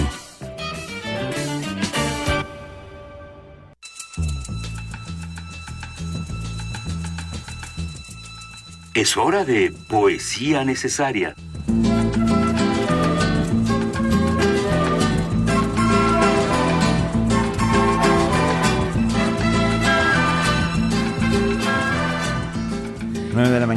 17 minutos. Y siempre ¿Qué poeta traes hoy, Benito? Vinicius de Moraes, por recomendación tuya. Ay, qué bonito es cuando me haces caso, ¿ves? no, la verdad es que yo me voy a declarar en rebeldía. Uh, pero, pero, en este con caso... Vinicius de Moraes. Me o sea, gustó en otras con... cosas sí, sí, te doy permiso, sí. pero con Vinicius de Moraes, ¿has leído Para Vivir un Gran Amor? Sí, y he ¿Es escuchado... consagrarse caballero? Vinicius de Moraes es uno de los grandes, uh, de los que tienen esa voz que acaricia ah, de terciopelo. Bueno, ah, Dilma Rousseff ya fue declarada reo a partir de- del día de ayer, después de una votación en el Senado por, por una mayoría bastante fuerte. Eh, tendremos, pues, mm, que ver qué va a suceder en Río en Río y en todo Brasil en los próximos días, mientras se sucede esta justa olímpica. Pero bueno, ausencia de Vinicius de Moraes. Dejaré que muera en mí el deseo de amar tus ojos dulces, porque nada te podré dar sino la pena de verme eternamente exhausto. No obstante, tu presencia es algo como la luz y la vida. Siento que en mi gesto está tu gesto, y en mi voz tu voz, no quiero tenerte porque en mi ser todo estará terminado. Solo quiero que surjas en mí como la fe en los desesperados, para que yo pueda llevar una gota de rocío en esta tierra maldita que se quedó en mi carne como un estigma del pasado. Me quedaré, tú te irás, apoyarás tu rostro en otro rostro, tus dedos enlazarán otros dedos, y te desplegarás en la madrugada, pero no sabrás que fui yo quien te logró porque yo fui el amigo más íntimo de la noche, porque apoyé mi rostro en el rostro de la noche y escuché tus palabras amorosas, porque mis dedos enlazaron los dedos en la niebla, suspendidos en el espacio, y acerqué a mí la misteriosa esencia de tu abandono desordenado. Me quedaré solo como los veleros en los puertos silenciosos, pero te poseeré más que nadie, porque podré irme y todos los lamentos del mar, del viento, del cielo, de las aves, de las estrellas, serán tu voz presente, tu voz ausente, tu voz sosegada. Y seguimos con Vinicius de Moraes, vamos a, seguimos con Vinicius de Moraes, vamos a escuchar Para vivir un gran amor con Vinicius de, de, de Vinicius de Moraes y con Toquiño.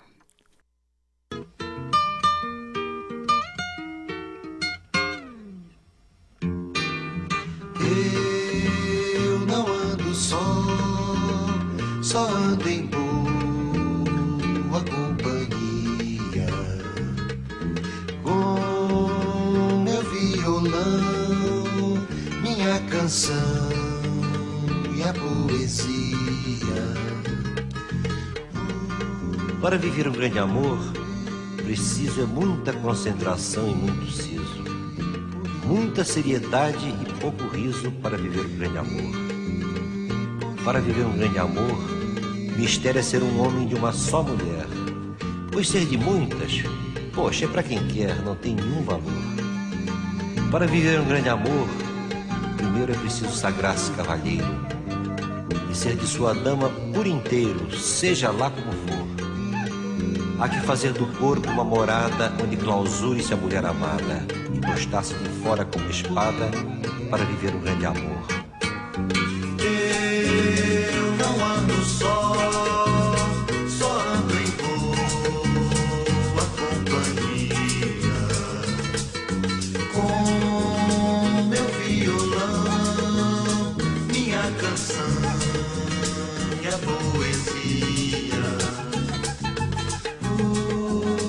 Viver um grande amor direito, não basta apenas ser um bom sujeito preciso também ter muito peito.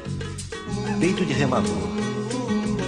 É sempre necessário ter em vista um crédito de rosas no florista. Muito mais, muito mais que na modista para viver um grande amor. Conta ponto saber fazer coisinhas, ovos mexidos, camarões, sopinhas, molhos, filés com fritas, comidinhas para depois do amor e o que há de melhor que ir para a cozinha e preparar com amor uma galinha com uma rica e gostosa farofinha para o seu grande amor?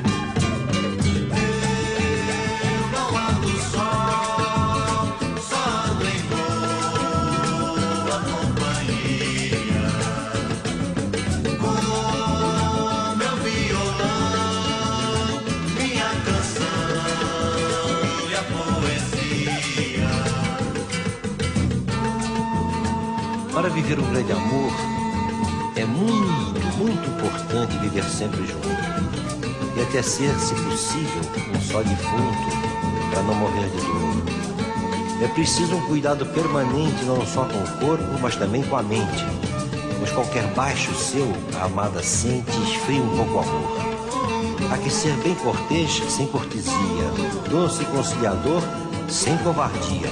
Saber ganhar dinheiro com poesia não ser um ganhador. Mas tudo isso não adianta nada se nessa selva escura e desvairada não se souber achar a grande amada para viver um grande amor.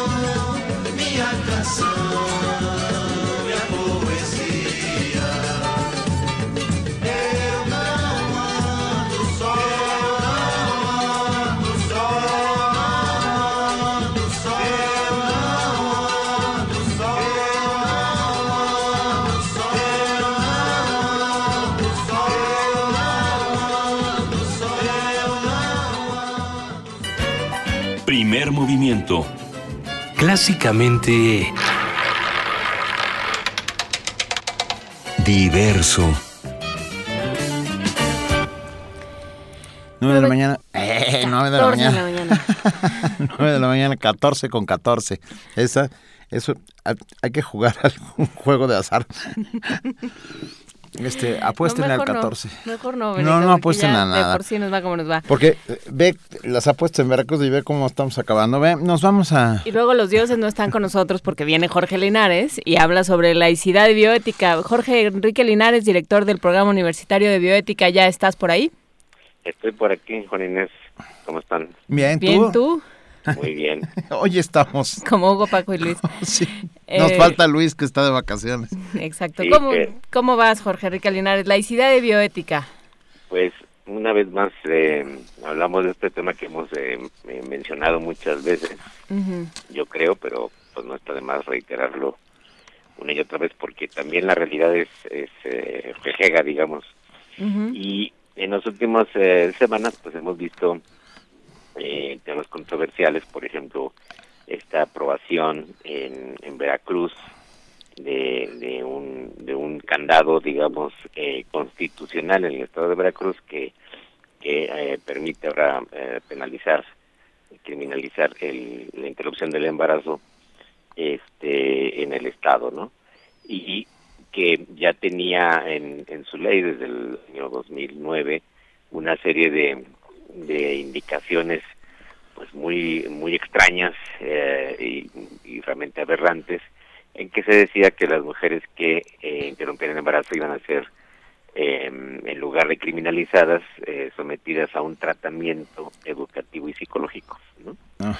eso implica que eh, se supone el legislador de Veracruz que las mujeres que interrumpen el embarazo pues no están eh, En sus digamos, cabales. Cabalmente sí, cabalmente en posesión de sus de decisiones racionales no pero ahora pues está peor porque eh, se introduce esa variante en la Constitución de Veracruz para como en otros estados como en Guanajuato eh, criminalizar eh, la introducción del embarazo por esta protección constitucional de la vida humana solamente humana eh, desde la concepción ¿no?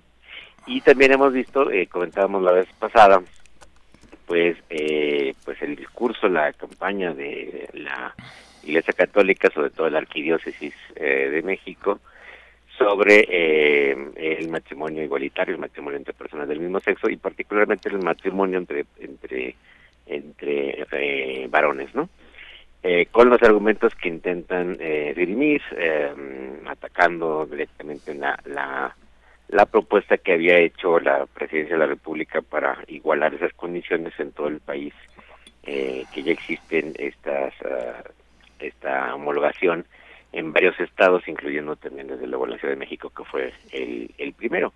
Entonces, una vez más aparece este, esta tensión entre estos temas fundamentales de bioética, eh, que tienen que ver con derechos sexuales, derechos reproductivos, con decisiones autónomas y libres que las personas eh, podemos y debemos tomar, y la injerencia, digamos, de la, de la moral, eh, en este caso católica, que intenta pues mantener su, su predominio y su hegemonía y sobre todo lo peor es su influencia en las en las leyes, en las, en las reglas sociales que rigen a, a nuestro en nuestro país. Y esto pues ya no ya no tiene es pero solo no hay razones suficientes como para mantener esa opinión aunque fuera absolutamente mayoritaria. Esa es la paradoja, ¿no? Aunque el 99% de la población de México se considerara católica y siquiera eh, moral en la iglesia, pues no tendría validez eso en un Estado eh, democrático eh, en el que debe caber la pluralidad moral y en el que las leyes deben estar basadas en, eh, digamos, en razonamientos fundamentales de eh, que, es aquello que contribuye al bien al bien comunitario y que es aquello que no contribuye al bien comunitario y que debe en todo caso ser ah, prohibido. También hemos eh, discutido otras veces, por ejemplo, el, tema de, de la marihuana, que ha quedado un poco ahí eh, pendiente, ¿no? Si realmente eh, hay razones suficientes de carácter de salud pública para seguir prohibiendo el consumo de, de marihuana eh, a los individuos, ¿no? Y para evitar todo tipo de todo tipo de producción ¿no? y, y autoproducción y desde luego consumo. Entonces son temas que causan siempre mucha mucha tensión porque obviamente eh, hay esta diversidad moral sin duda y la y las personas tienen derecho a, a mantener eh, vamos a decirlo así creencias de orden moral y religioso pero no eh, deben pre- prevalecer ya en las en las leyes del país. Y si en nuestro país no podemos avanzar hacia una legislación realmente eh, laica plural pues no vamos a poder eh, garantizar tampoco el bienestar para muchas personas. Ese es un tema que sigue sigue siendo una uno de nuestros obstáculos hay que decirlo así. Y eh, pues eh, hay que tratar de, convencernos todos de que más allá de las diversidad de opiniones morales y religiosas ese ese marco eh, laico que no es neutral es que a veces se ha confundido como si fuera un marco neutral no lo es. Es un marco en el que tiene que establecerse eh, conforme digamos a las consecuencias eh, reales eh, empíricamente validables de los ordenamientos jurídicos si contribuyen o no a- al bienestar de una población.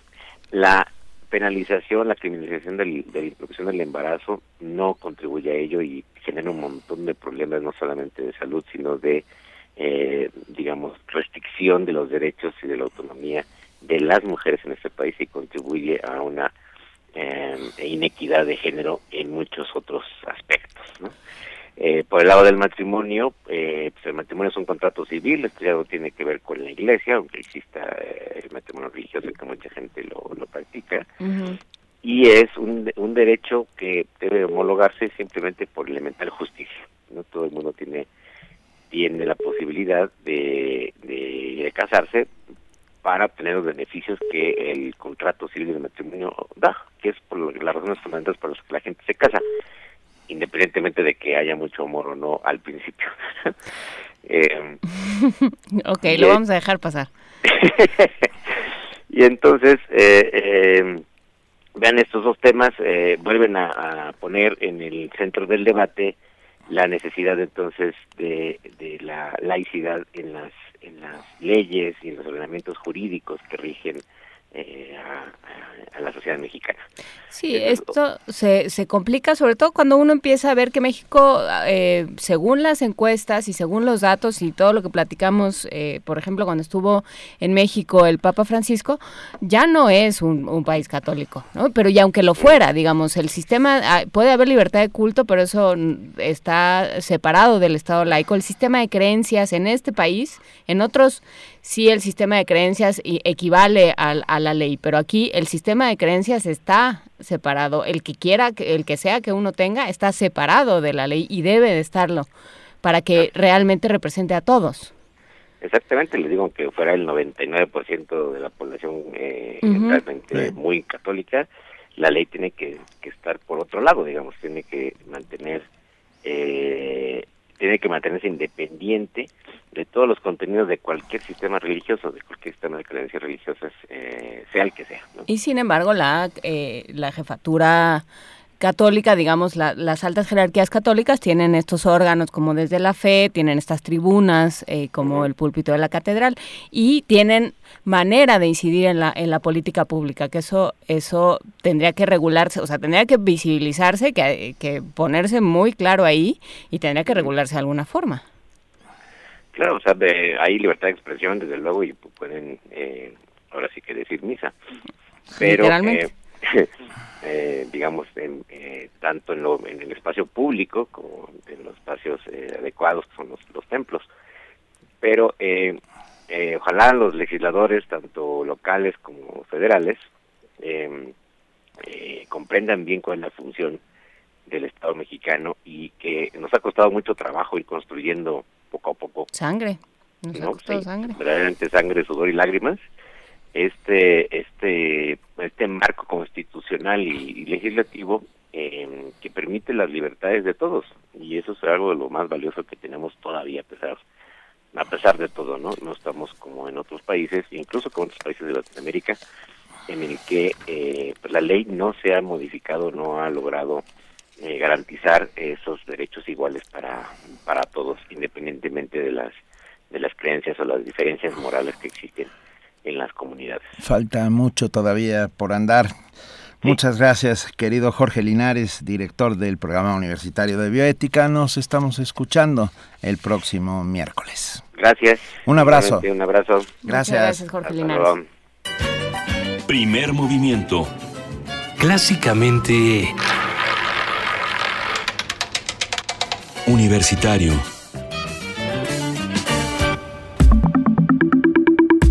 La mesa del día. El virus del Zika, transmitido principalmente por el mosquito Aedes aegypti, eh, generó la primera declaración del año de una emergencia sanitaria por parte de la Organización Mundial de la Salud. Además de contener la propagación del virus, las autoridades sanitarias se muestran consternadas por el presunto vínculo, aún no totalmente corroborado, del virus con miles de casos de microcefalia, sobre todo en Brasil, donde inició el fenómeno. De acuerdo a la revista médica de New England, solo uno de cada cuatro infectados por el Zika desarrolla los síntomas entre 2 y 12 días después de haber contraído la enfermedad.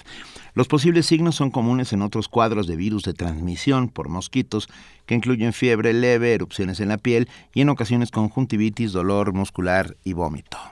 Esta semana, autoridades de salud del estado de Texas, en Estados Unidos, confirmaron la muerte de un recién nacido en el condado de Harris, en Houston, que padecía microcefalia relacionada con el Zika. Las sirenas de alarma se han incrementado con la aparición de nuevos casos de embarazos y neonatos probablemente infectados por el virus en ciudades de Europa y Norteamérica. Conversaremos esta mañana con el doctor Mauricio Rodríguez Álvarez, profesor del Departamento de Microbiología y Parasitología de la Facultad de Medicina de la UNAM. Doctor Mauricio Rodríguez Álvarez, muy buenos días, por estar en primer movimiento. Hola Benito, Juana Inés, buenos días. Muchas gracias por invitarme otra vez. Buenos No, días, Mauricio. gracias. ¿Cuál es el estado actual de la epidemia?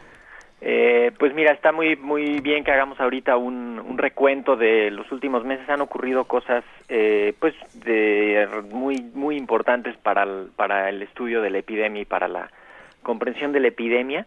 La bueno, eh, en términos generales, la OMS reporta que hay casos de Zika en 68 países que, que se han transmitido por mosquito y en 11 países que, que se han transmitido de alguna otra manera. Eh, se ha corroborado el contagio del virus a través de otras formas que no son solo el, el contagio a través de mosquitos, que son básicamente a través de vía sexual. Eh, ya hay casos documentados de, de transmisión eh, por tener relación eh, sexual, eh, tanto homosexual como heterosexual, no han eh, pues ya ya lo ya lo tienen perfectamente dilucidado. Eh, también se ha visto que en, en, en, el- en el campo de la transmisión que no solo el mosquito Aedes eh, puede transportar el virus y llevarlo a, de una persona enferma a una persona sana cumpliendo un ciclo dentro del virus, dentro del mosquito, sino que también eh, los moscos del, de otro tipo de moscos que se llaman eh, del, gén- del género Culex, también pueden transmitir ese mosquito y lo que le cambia, eh, pues empieza a cambiarle el panorama, eh, porque habíamos pensado en que la limitante era donde subiera el mosco y pues estos dos factores cambian completamente la, la- el, el panorama porque es también por transmisión sexual y también eh, puede ser que lo lleve otro otra especie de moscos que pues eso modifica un poco el, el panorama. O sea, esta idea de eliminemos, de erradiquemos a la Aedes aegypti ya no tiene tan Eh, sentido. parece ¿no? que no, parece que no. Además de que era una idea, o sea, es una idea muy difícil, Muy se puede controlar y se puede evitar que, pues, que, que crezca y que aumente la población de mosquitos y que no se acerque a donde están los enfermos y todo eso. Pero bueno, hay que ver qué, qué terminan por, por encontrar en las siguientes semanas de, de investigación estas eh, pues algo relacionado con esto de la transmisión por el mosquito Culex también. Sí. Doctor Mauricio Rodríguez, ah, un poco el panorama del de, el, la- el virus del Zika en territorio continental, hablo de América. Eh, ¿Cómo están las cosas? Porque, bueno, México, Puerto Rico, Brasil, Colombia y Estados, Estados Unidos, ya es- son casos completamente distintos, ¿verdad? Sí, De hecho, se ha, se ha diferenciado la epidemia de, de manera importante. Eh, por ejemplo, Brasil, que, que es el que tiene muchísimo más casos que nadie, que son como 166 mil casos. Eh, en las últimas semanas, de hecho en los últimos meses, ha tenido una disminución muy importante en el, en el registro de casos nuevos, que eh, pues eso un poco va de la mano con que eh, es ahorita el invierno en aquel, en aquel hemisferio y podría estarse modificando y podría estar teniendo impacto la, todo lo que hicieron de combate del mosco y de tratar de romper la cadena de transmisión. Eh, eh, Brasil es, eh, pues por mucho es el, el- el más afectado. Eh, han descrito en las últimas semanas un aumento alarmante en Puerto Rico porque prácticamente han estado encontrando como 850 casos cada semana. Eh, ya llevan acumulados en lo que va el año alrededor de 5.000, 5.600 casos y eso también como que, bueno, pensando en el escenario de embarazadas y de su correlación con microcefalia y además su correlación con otras enfermedades que se ha, que se ha visto, síndrome Guillain-Barré, algunas eh, alteraciones oftalmológicas. Entonces, eso está prendiendo las, las sirenas.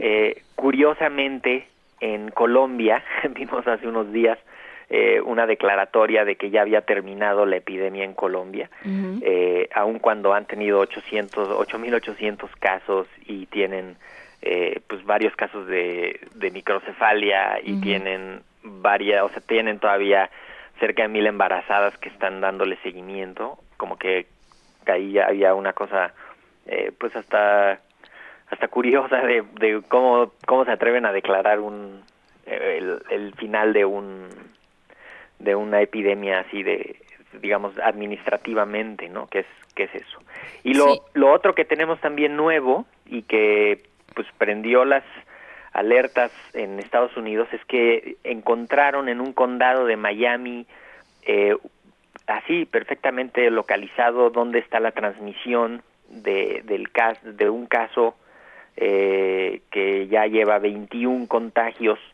eh, en la zona y eso no lo habían tenido en Estados Unidos, solo habían tenido casos importados de otros países y casos de transmisión sexual de gente que había ido a zonas endémicas y había regresado eh, con el virus y había transmitido a su pareja sexual eh, el virus eh, y tenía pues las, las manifestaciones, ¿no? O el- habían encontrado el problema. Entonces, está, digamos, está cambiando, se está acomodando en cada uno de los países. En. México eh, eh, era de esperarse que aumentara por la época de lluvias, aumenta la población de mosquitos de manera muy importante y pues en México a la, a la semana epidemiológica 30, que es eh, por ahí de el 8 de agosto o algo así, eh, nos reportan 1.490 casos de infección autóctona, o sea, de ya de que ya está transmitida aquí.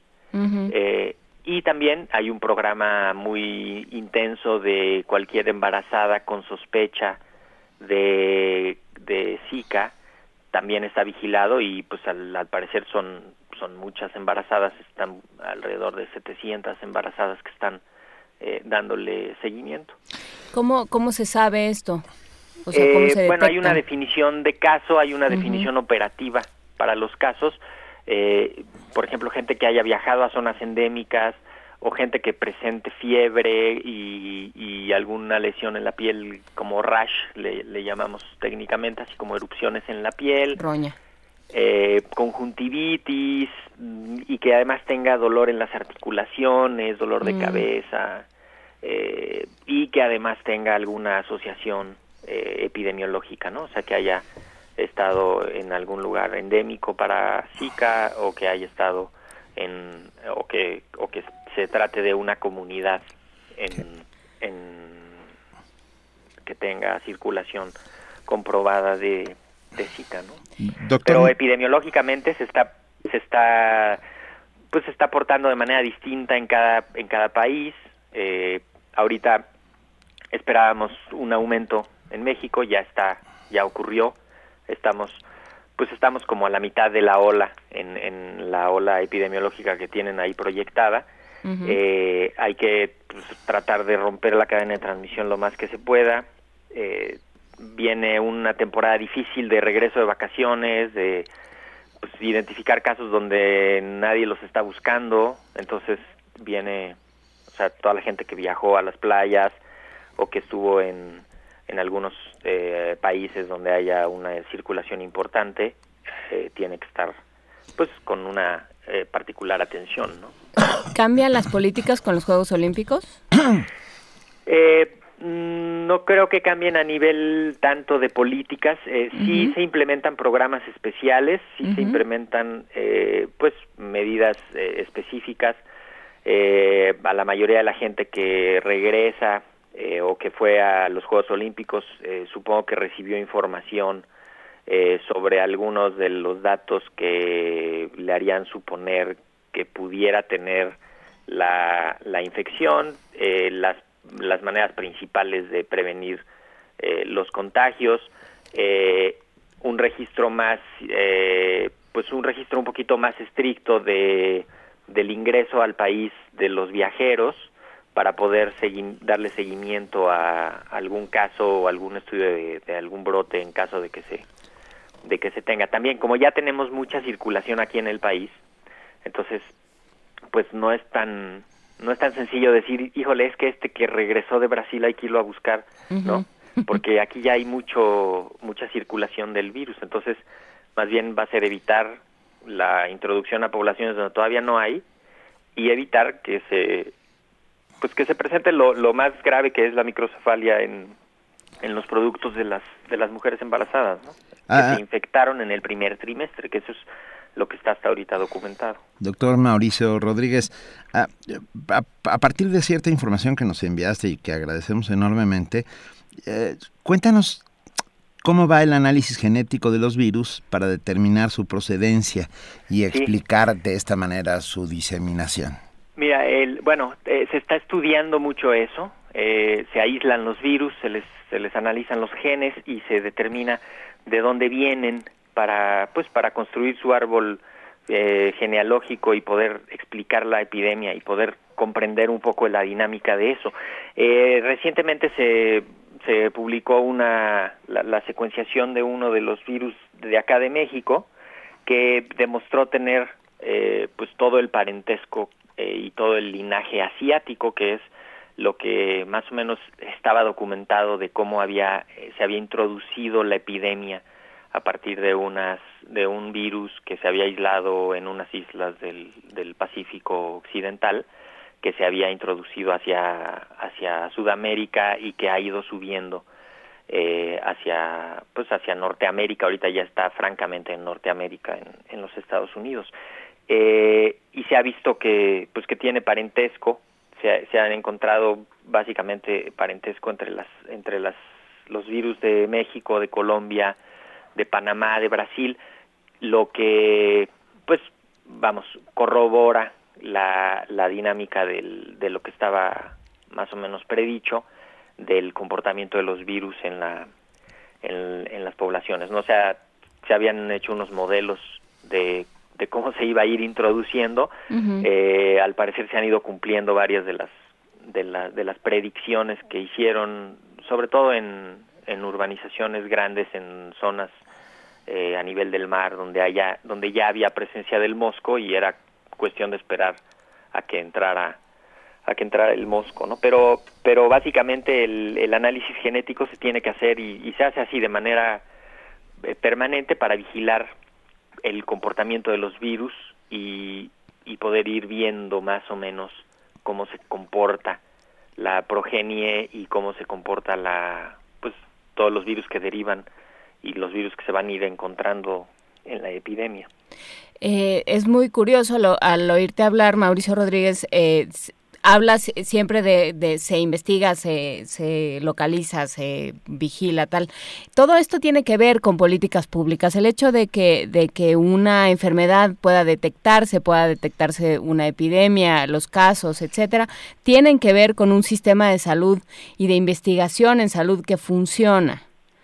Sí, Eh, y, que, que, pasa también por esto que decías eh, de Puerto Rico, me parece, de, de la declaratoria, no, de Colombia, ¿no? La declaratoria. Eh, ¿cómo, ¿Cómo se toman estas decisiones y cómo está nuestro país en términos de investigación en salud y de política pública de investigación en salud? Bueno, eh, mira, primero hay, hay unos lineamientos internacionales, ¿no? hay, hay un reglamento sanitario internacional que en cierta medida pone pautas para que los países eh, hagan las vigilancias eh, epidemiológicas de todas las, las enfermedades, no solo de las infecciosas, sino de las crónico-degenerativas, este, ¿no? O sea, están, eh, digamos, ahí está descrito en el Reglamento Sanitario Internacional.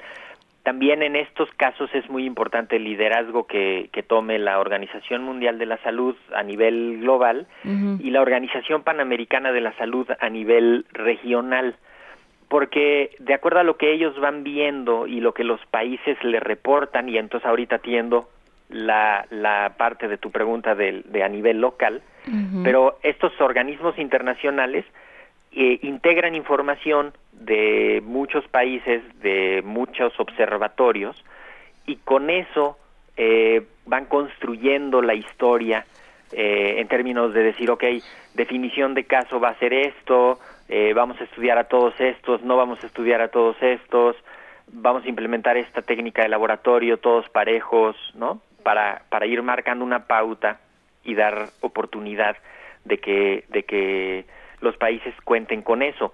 Ahí se, se cumplen dos cosas importantes, que es una, eh, homologar criterios a nivel regional y, facilitar las definiciones operativas. Eh, y lo otro es que hay algunos países que no tienen capacidad eh, mínima para, para contener algo así y necesitan de la guía de estos de estos organismos, ¿no? Entonces México como muchos otros países. Eh, en México tenemos un sistema que está con las con los radares encendidos y tenemos una, un aparato que está vigilando lo que está ocurriendo en las clínicas y en los hospitales eh, y tenemos notificación de los casos y tenemos alertas epidemiológicas a nivel de la comunidad médica, a nivel hospitalario y eso está, digamos, eh, encendido y está pendiente siempre de, de, lo que va de lo que va ocurriendo. Además de eso, pues toda la comunidad eh, científica y toda la comunidad de pues de las ciencias médicas y biomédicas que en alguno de los casos está buscando cosas específicas eh, y están trabajando con algún pues a nivel a niveles ya más más eh, especiales y a niveles más específicos de inmunología con el virus con la respuesta inmune, tratando de explicar algún fenómeno. Pero pero sí se tiene que articular, eh, se tiene que articular toda esta actividad para poder pues aportar lo más que se pueda de información, integrar esa información, que no esté cada quien eh, haciendo y, deshaciendo, sino que haya una cierta orquestación de todos los esfuerzos para optimizar los recursos y, y se pueda pues avanzar en el conocimiento. En el, perdón, nada más termino la idea. Por en, favor. En México hay varios esfuerzos que se están haciendo de forma simultánea, además de la vigilancia epidemiológica y de la todo lo que está haciendo la, la, parte médica y, de las autoridades sanitarias. También diversos grupos de investigación están eh, pues justamente investigando eh, el comportamiento, están investigando el virus en los mosquitos, están montando estudios clínicos para observar eh, algún fenómeno que, que, sea de interés en alguna en algún caso específico eh, y pues todo esto va generando eh, conocimiento que de pronto coincide y de pronto pues se saltan se saltan ahí a los las fronteras del conocimiento no el doctor Mauricio Rodríguez Álvarez, profesor del Departamento de Microbiología y Parasitología de la Facultad de Medicina de la UNAM, Muchas gracias por estar esta mañana en primer movimiento y, bueno, tendremos todavía que ver qué va a suceder. Texas es el nuevo el nuevo foco rojo, por llamarlo de alguna manera. Eh, esperaremos las en las próximas semanas a ver si a ver qué dice el Centro de Control de Enfermedades de Atlanta, que supongo que algo tendrá que decir al respecto, ¿no? Sí, están, bueno, ellos tienen una ahorita toda los toda la atención puesta ahí en, en, en Miami y en lo que puede lo que puede derivar de eso. Eh, claro que hay que seguir hay que seguir platicando. Se ha avanzado en, en estudios de la respuesta inmune al virus. Se tienen ya eh, tres candidatos de vacuna que se evaluaron ya en, en primates no humanos y que están a punto y algunos ya empezaron estudios clínicos fase 1. Entonces, digamos, está toda la comunidad eh, internacional con la atención puesta eh, y con acciones concretas en contra de, de esta epidemia. Hay que, pues hay que seguirla vigilando, hay que seguir eh, previniendo picaduras de mosquitos, evitando que, por- pues, que se proliferen los mosquitos eh, en las los charcos de agua limpia, los, las acumulaciones de agua limpia en las zonas donde hay donde hay mosquitos, evitar que nos piquen los mosquitos cuando vamos a las, a las zonas donde hay moscos, utilizar repelentes, mangas largas, este, eh, digamos las medidas generales para eso y estar pendientes a los lineamientos de pues de quién se tiene que estudiar, de quién se puede contagiar, de cuándo es un caso probable, qué se tiene que hacer y eso, ¿no? Que es básicamente lo que lo que va a permitir que, que controlemos la epidemia. Y del resto de las enfermedades que se transmiten por mosquito, porque el Zika no es la única, ¿no? Está No, el Zika no es la única. El dengue, El dengue. ahorita hay mucha actividad de dengue también. Eh, chikungunya bajó. Este año han reportado muy poco chikungunya. Probablemente lo, le- a nivel de mosquitos lo desplazaron. Estos dos otros virus desplazaron al virus del chikungunya. Todavía hay, pero hay eh, en menor cantidad. Eh, y sí, hay que hay que estar pendientes de las picaduras de los insectos en general. Muy bien. Pues Estaremos. cuando salga. Millones de gracias, Mauricio. No, a la orden estamos en comunicación. Muchas Claro gracias. que sí, muchas gracias. Chao. Primer movimiento. Clásicamente reflexivo. Tenemos, tenemos una nota. El índice de confianza que tienen los mexicanos sobre el desempeño de la economía disminuyó 2.3% en ¿De julio. verdad? Me parece poquísimo. ¿De verdad?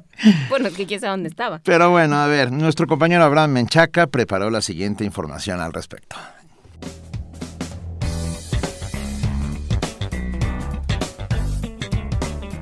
El Instituto Nacional de Estadística y Geografía informó que el mes pasado el índice de confianza del consumidor mostró una reducción mensual de 1.8%. En la actualidad, la percepción de los consumidores acerca de la situación económica del país cayó 3.9% respecto al nivel alcanzado en junio pasado. Sobre la percepción de los mexicanos que piensan que la economía ya no marcha bien, nos habla Román Moreno Soto, académico de la Facultad de Estudios Superiores Aragón. esa percepción que hay de la economía mexicana pues tiene que ver mucho por por el tipo de medidas que se han llevado a cabo y esas medidas que, que no logran tener eh, el impacto justamente en los consumidores finales en los hogares hay una cuestión eh, de que cada vez es más complejo poder eh, poder este constituir el, el propio consumo y si entonces se, se complican las situaciones en cuanto a las posibilidades con los grupos que otorgan créditos y con la baja de los ingresos reales que se, que se traduce en salarios o en transferencias, pues entonces la, la cuestión se empieza a complicar. El índice de confianza que tienen los mexicanos sobre el desempeño actual de la economía se redujo en julio 2.3% en comparación al estado de ánimo mostrado el mismo mes de 2015. El este segundo semestre, pues pese a lo que se dijo, pues no, no vislumbra un panorama tan bondadoso para la economía mexicana y que el siguiente año también eh, se perfila que, que pueda ser complicado. Incluso hace unos días este, algunas calificadoras financieras pues eh, disminuyeron la expectativa de crecimiento del Producto Interno Bruto de este año y del siguiente. Las posibilidades de comprar bienes duraderos se redujeron 5.7% en julio. Para Radio UNAM, Abraham Menchaca. Primer movimiento. Clásicamente universitario. 9 de la mañana con 48 minutos. Hay que decir que Alejandra Valencia pasó su primera etapa eliminatoria en los Juegos Olímpicos de Río 2016 en tiro con arco a 70 metros. Y ahorita les voy a decir exactamente a quién le ganó. Si a ti te dieran, si tú quisieras una medalla, ¿qué, par- ¿por qué sería? ¿Una para que, que yo la ganara o que.? Híjole, qué difícil. Porque el otro día estaba oyendo un programa de radio donde se preguntaban esto mismo y hubo quien contestó a mí en buffet. Oro ¿Eh? en buffet, por favor. Pero eso ya lo tengo. lo tengo hace mucho tiempo. Bueno, pero que ya te la den. Oro, ya la, ya, ya la tengo. Oro en buffet y en, y en cuenta de calorías, eso es también. Sí, Va, Alejandra avanzó a la ronda de octavos de final en los Juegos Olímpicos, como les acabamos de decir. Es una chica bastante joven. Avanzó, eh, calificó primero a los 16 avos tras remontar un 0-4 y imponerse 6 a 4 a, Yulila Los Disney. Y luego logró remontar para quedarse con el triunfo. Y en unos minutos se enfrentará a la turca Yasemin Anagos. Eh, o sea que ahí hay ahí están los arqueras sacando la cara pese a que les fue mal en equipos. Pero bueno, así sucede, pues están dando lo mejor de sí mismos, no hay que no hay que tirarles mala onda, todo lo contrario. Y hablando de amigos, Gloria Soberón eh, de la UNAM, que además es- está en, en el área de neuromicrobiología, ya no me acuerdo, pero bueno. Eh, Gloria Soberón, que, que es un encanto, es una académica, eh, académica de la UNAM. académica de la UNAM, también canta y canta maravillosamente bien y nos mandó We Can Work It Out. Para ahí los- que Tecuani que le encantan los Beatles, We Can Work It Out con Gloria Soberón. Gracias, Gloria.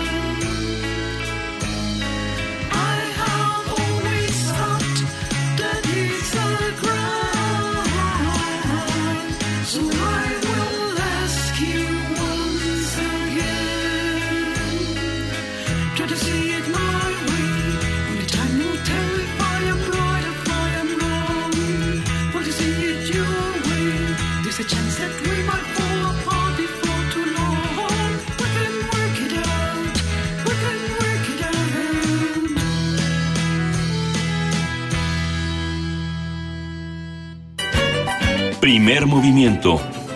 Clásicamente... Diverso.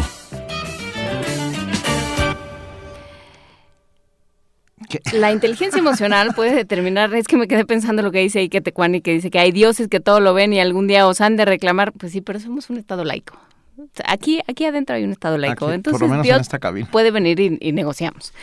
Eh, la inteligencia emocional puede determinar la facilidad para la interacción social, nuestra calidad de vida y salud. Para darnos más información tenemos a nuestra compañera Virginia Sánchez.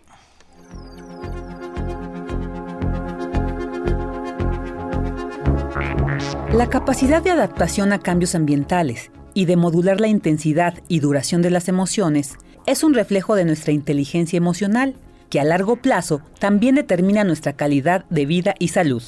Así lo señaló Benjamín Domínguez Trejo, profesor de la Facultad de Psicología de la UNAM, quien resalta que son 15 las emociones que debemos aprender a encauzar.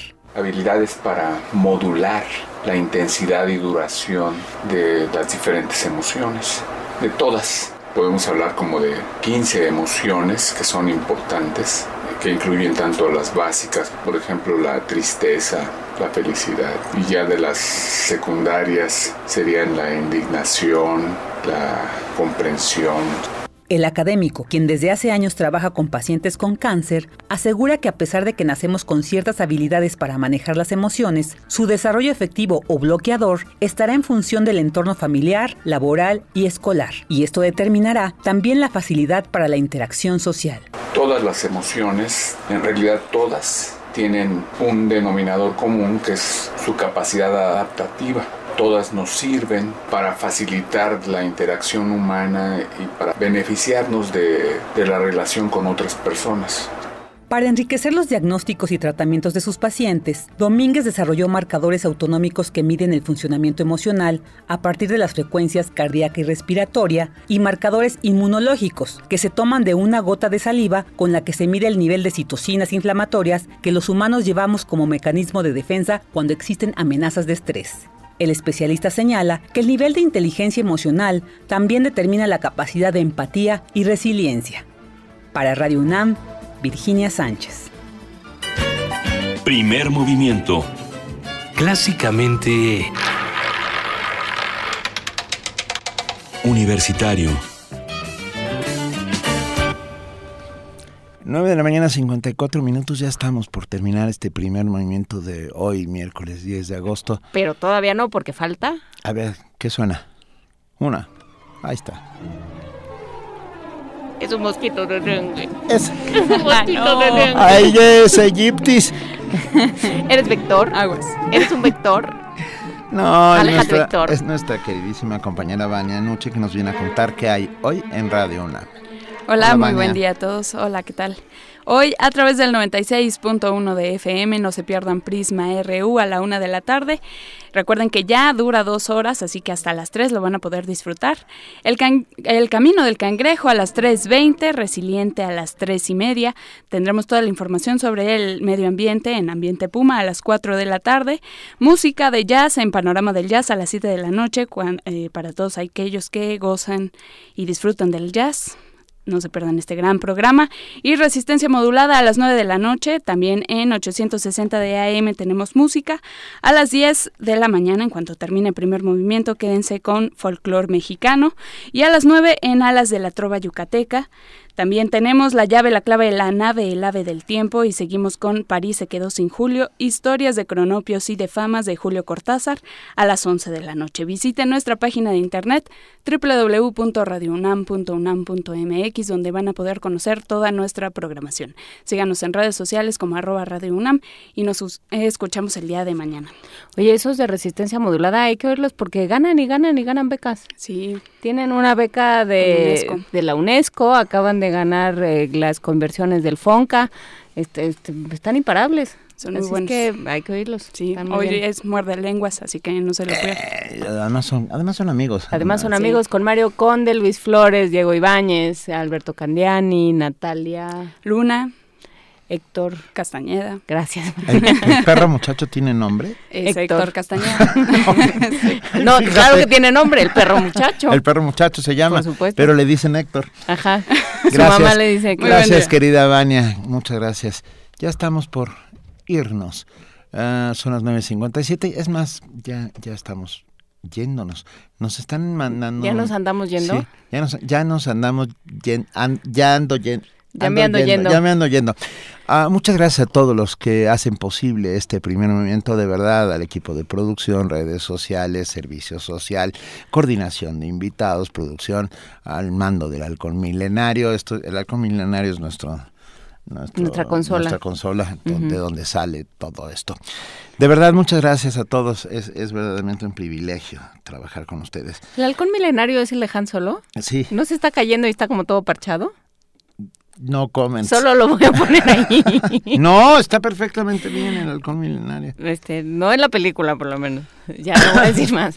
Mañana Eh, es jueves. Mañana es jueves. Mañana es jueves, vamos a tener eh, autoayuda, vamos a hablar sobre una orquesta de la, de la Facultad de Música que se va a Alemania. Vamos a platicar con el director de la Facultad de Música, vamos a, a tener ahora sí ya de regreso a Alberto Betancourt y sus mundos posibles y hablaremos sobre lo que sucedió, lo que va a suceder hoy y, y sucedió ayer en el Día Internacional de los, de los Pueblos Indígenas. Vamos a hablar sobre estos, esta serie de conferencias que se han dado y de reflexiones que se han dado con respecto al tema eh, que, que ha organizado el programa universitario para los estudios sobre la multiculturalidad, la interculturalidad, perdón vamos a platicar con José del Val con, y con un montón de gente. Así es que vamos a, a poner temas sobre la mesa que han estado saliendo.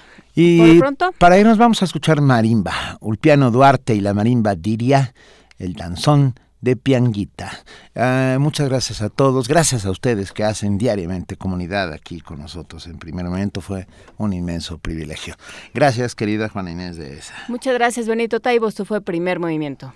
El mundo Ah, el mundo desde la universidad.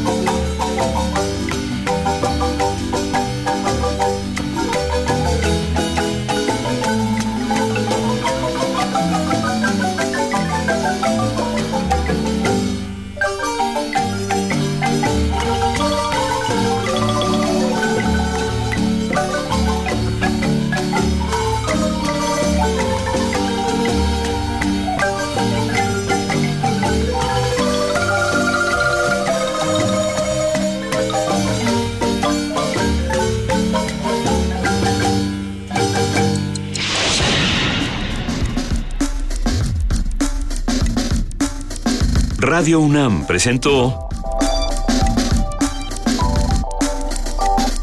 Primer Movimiento.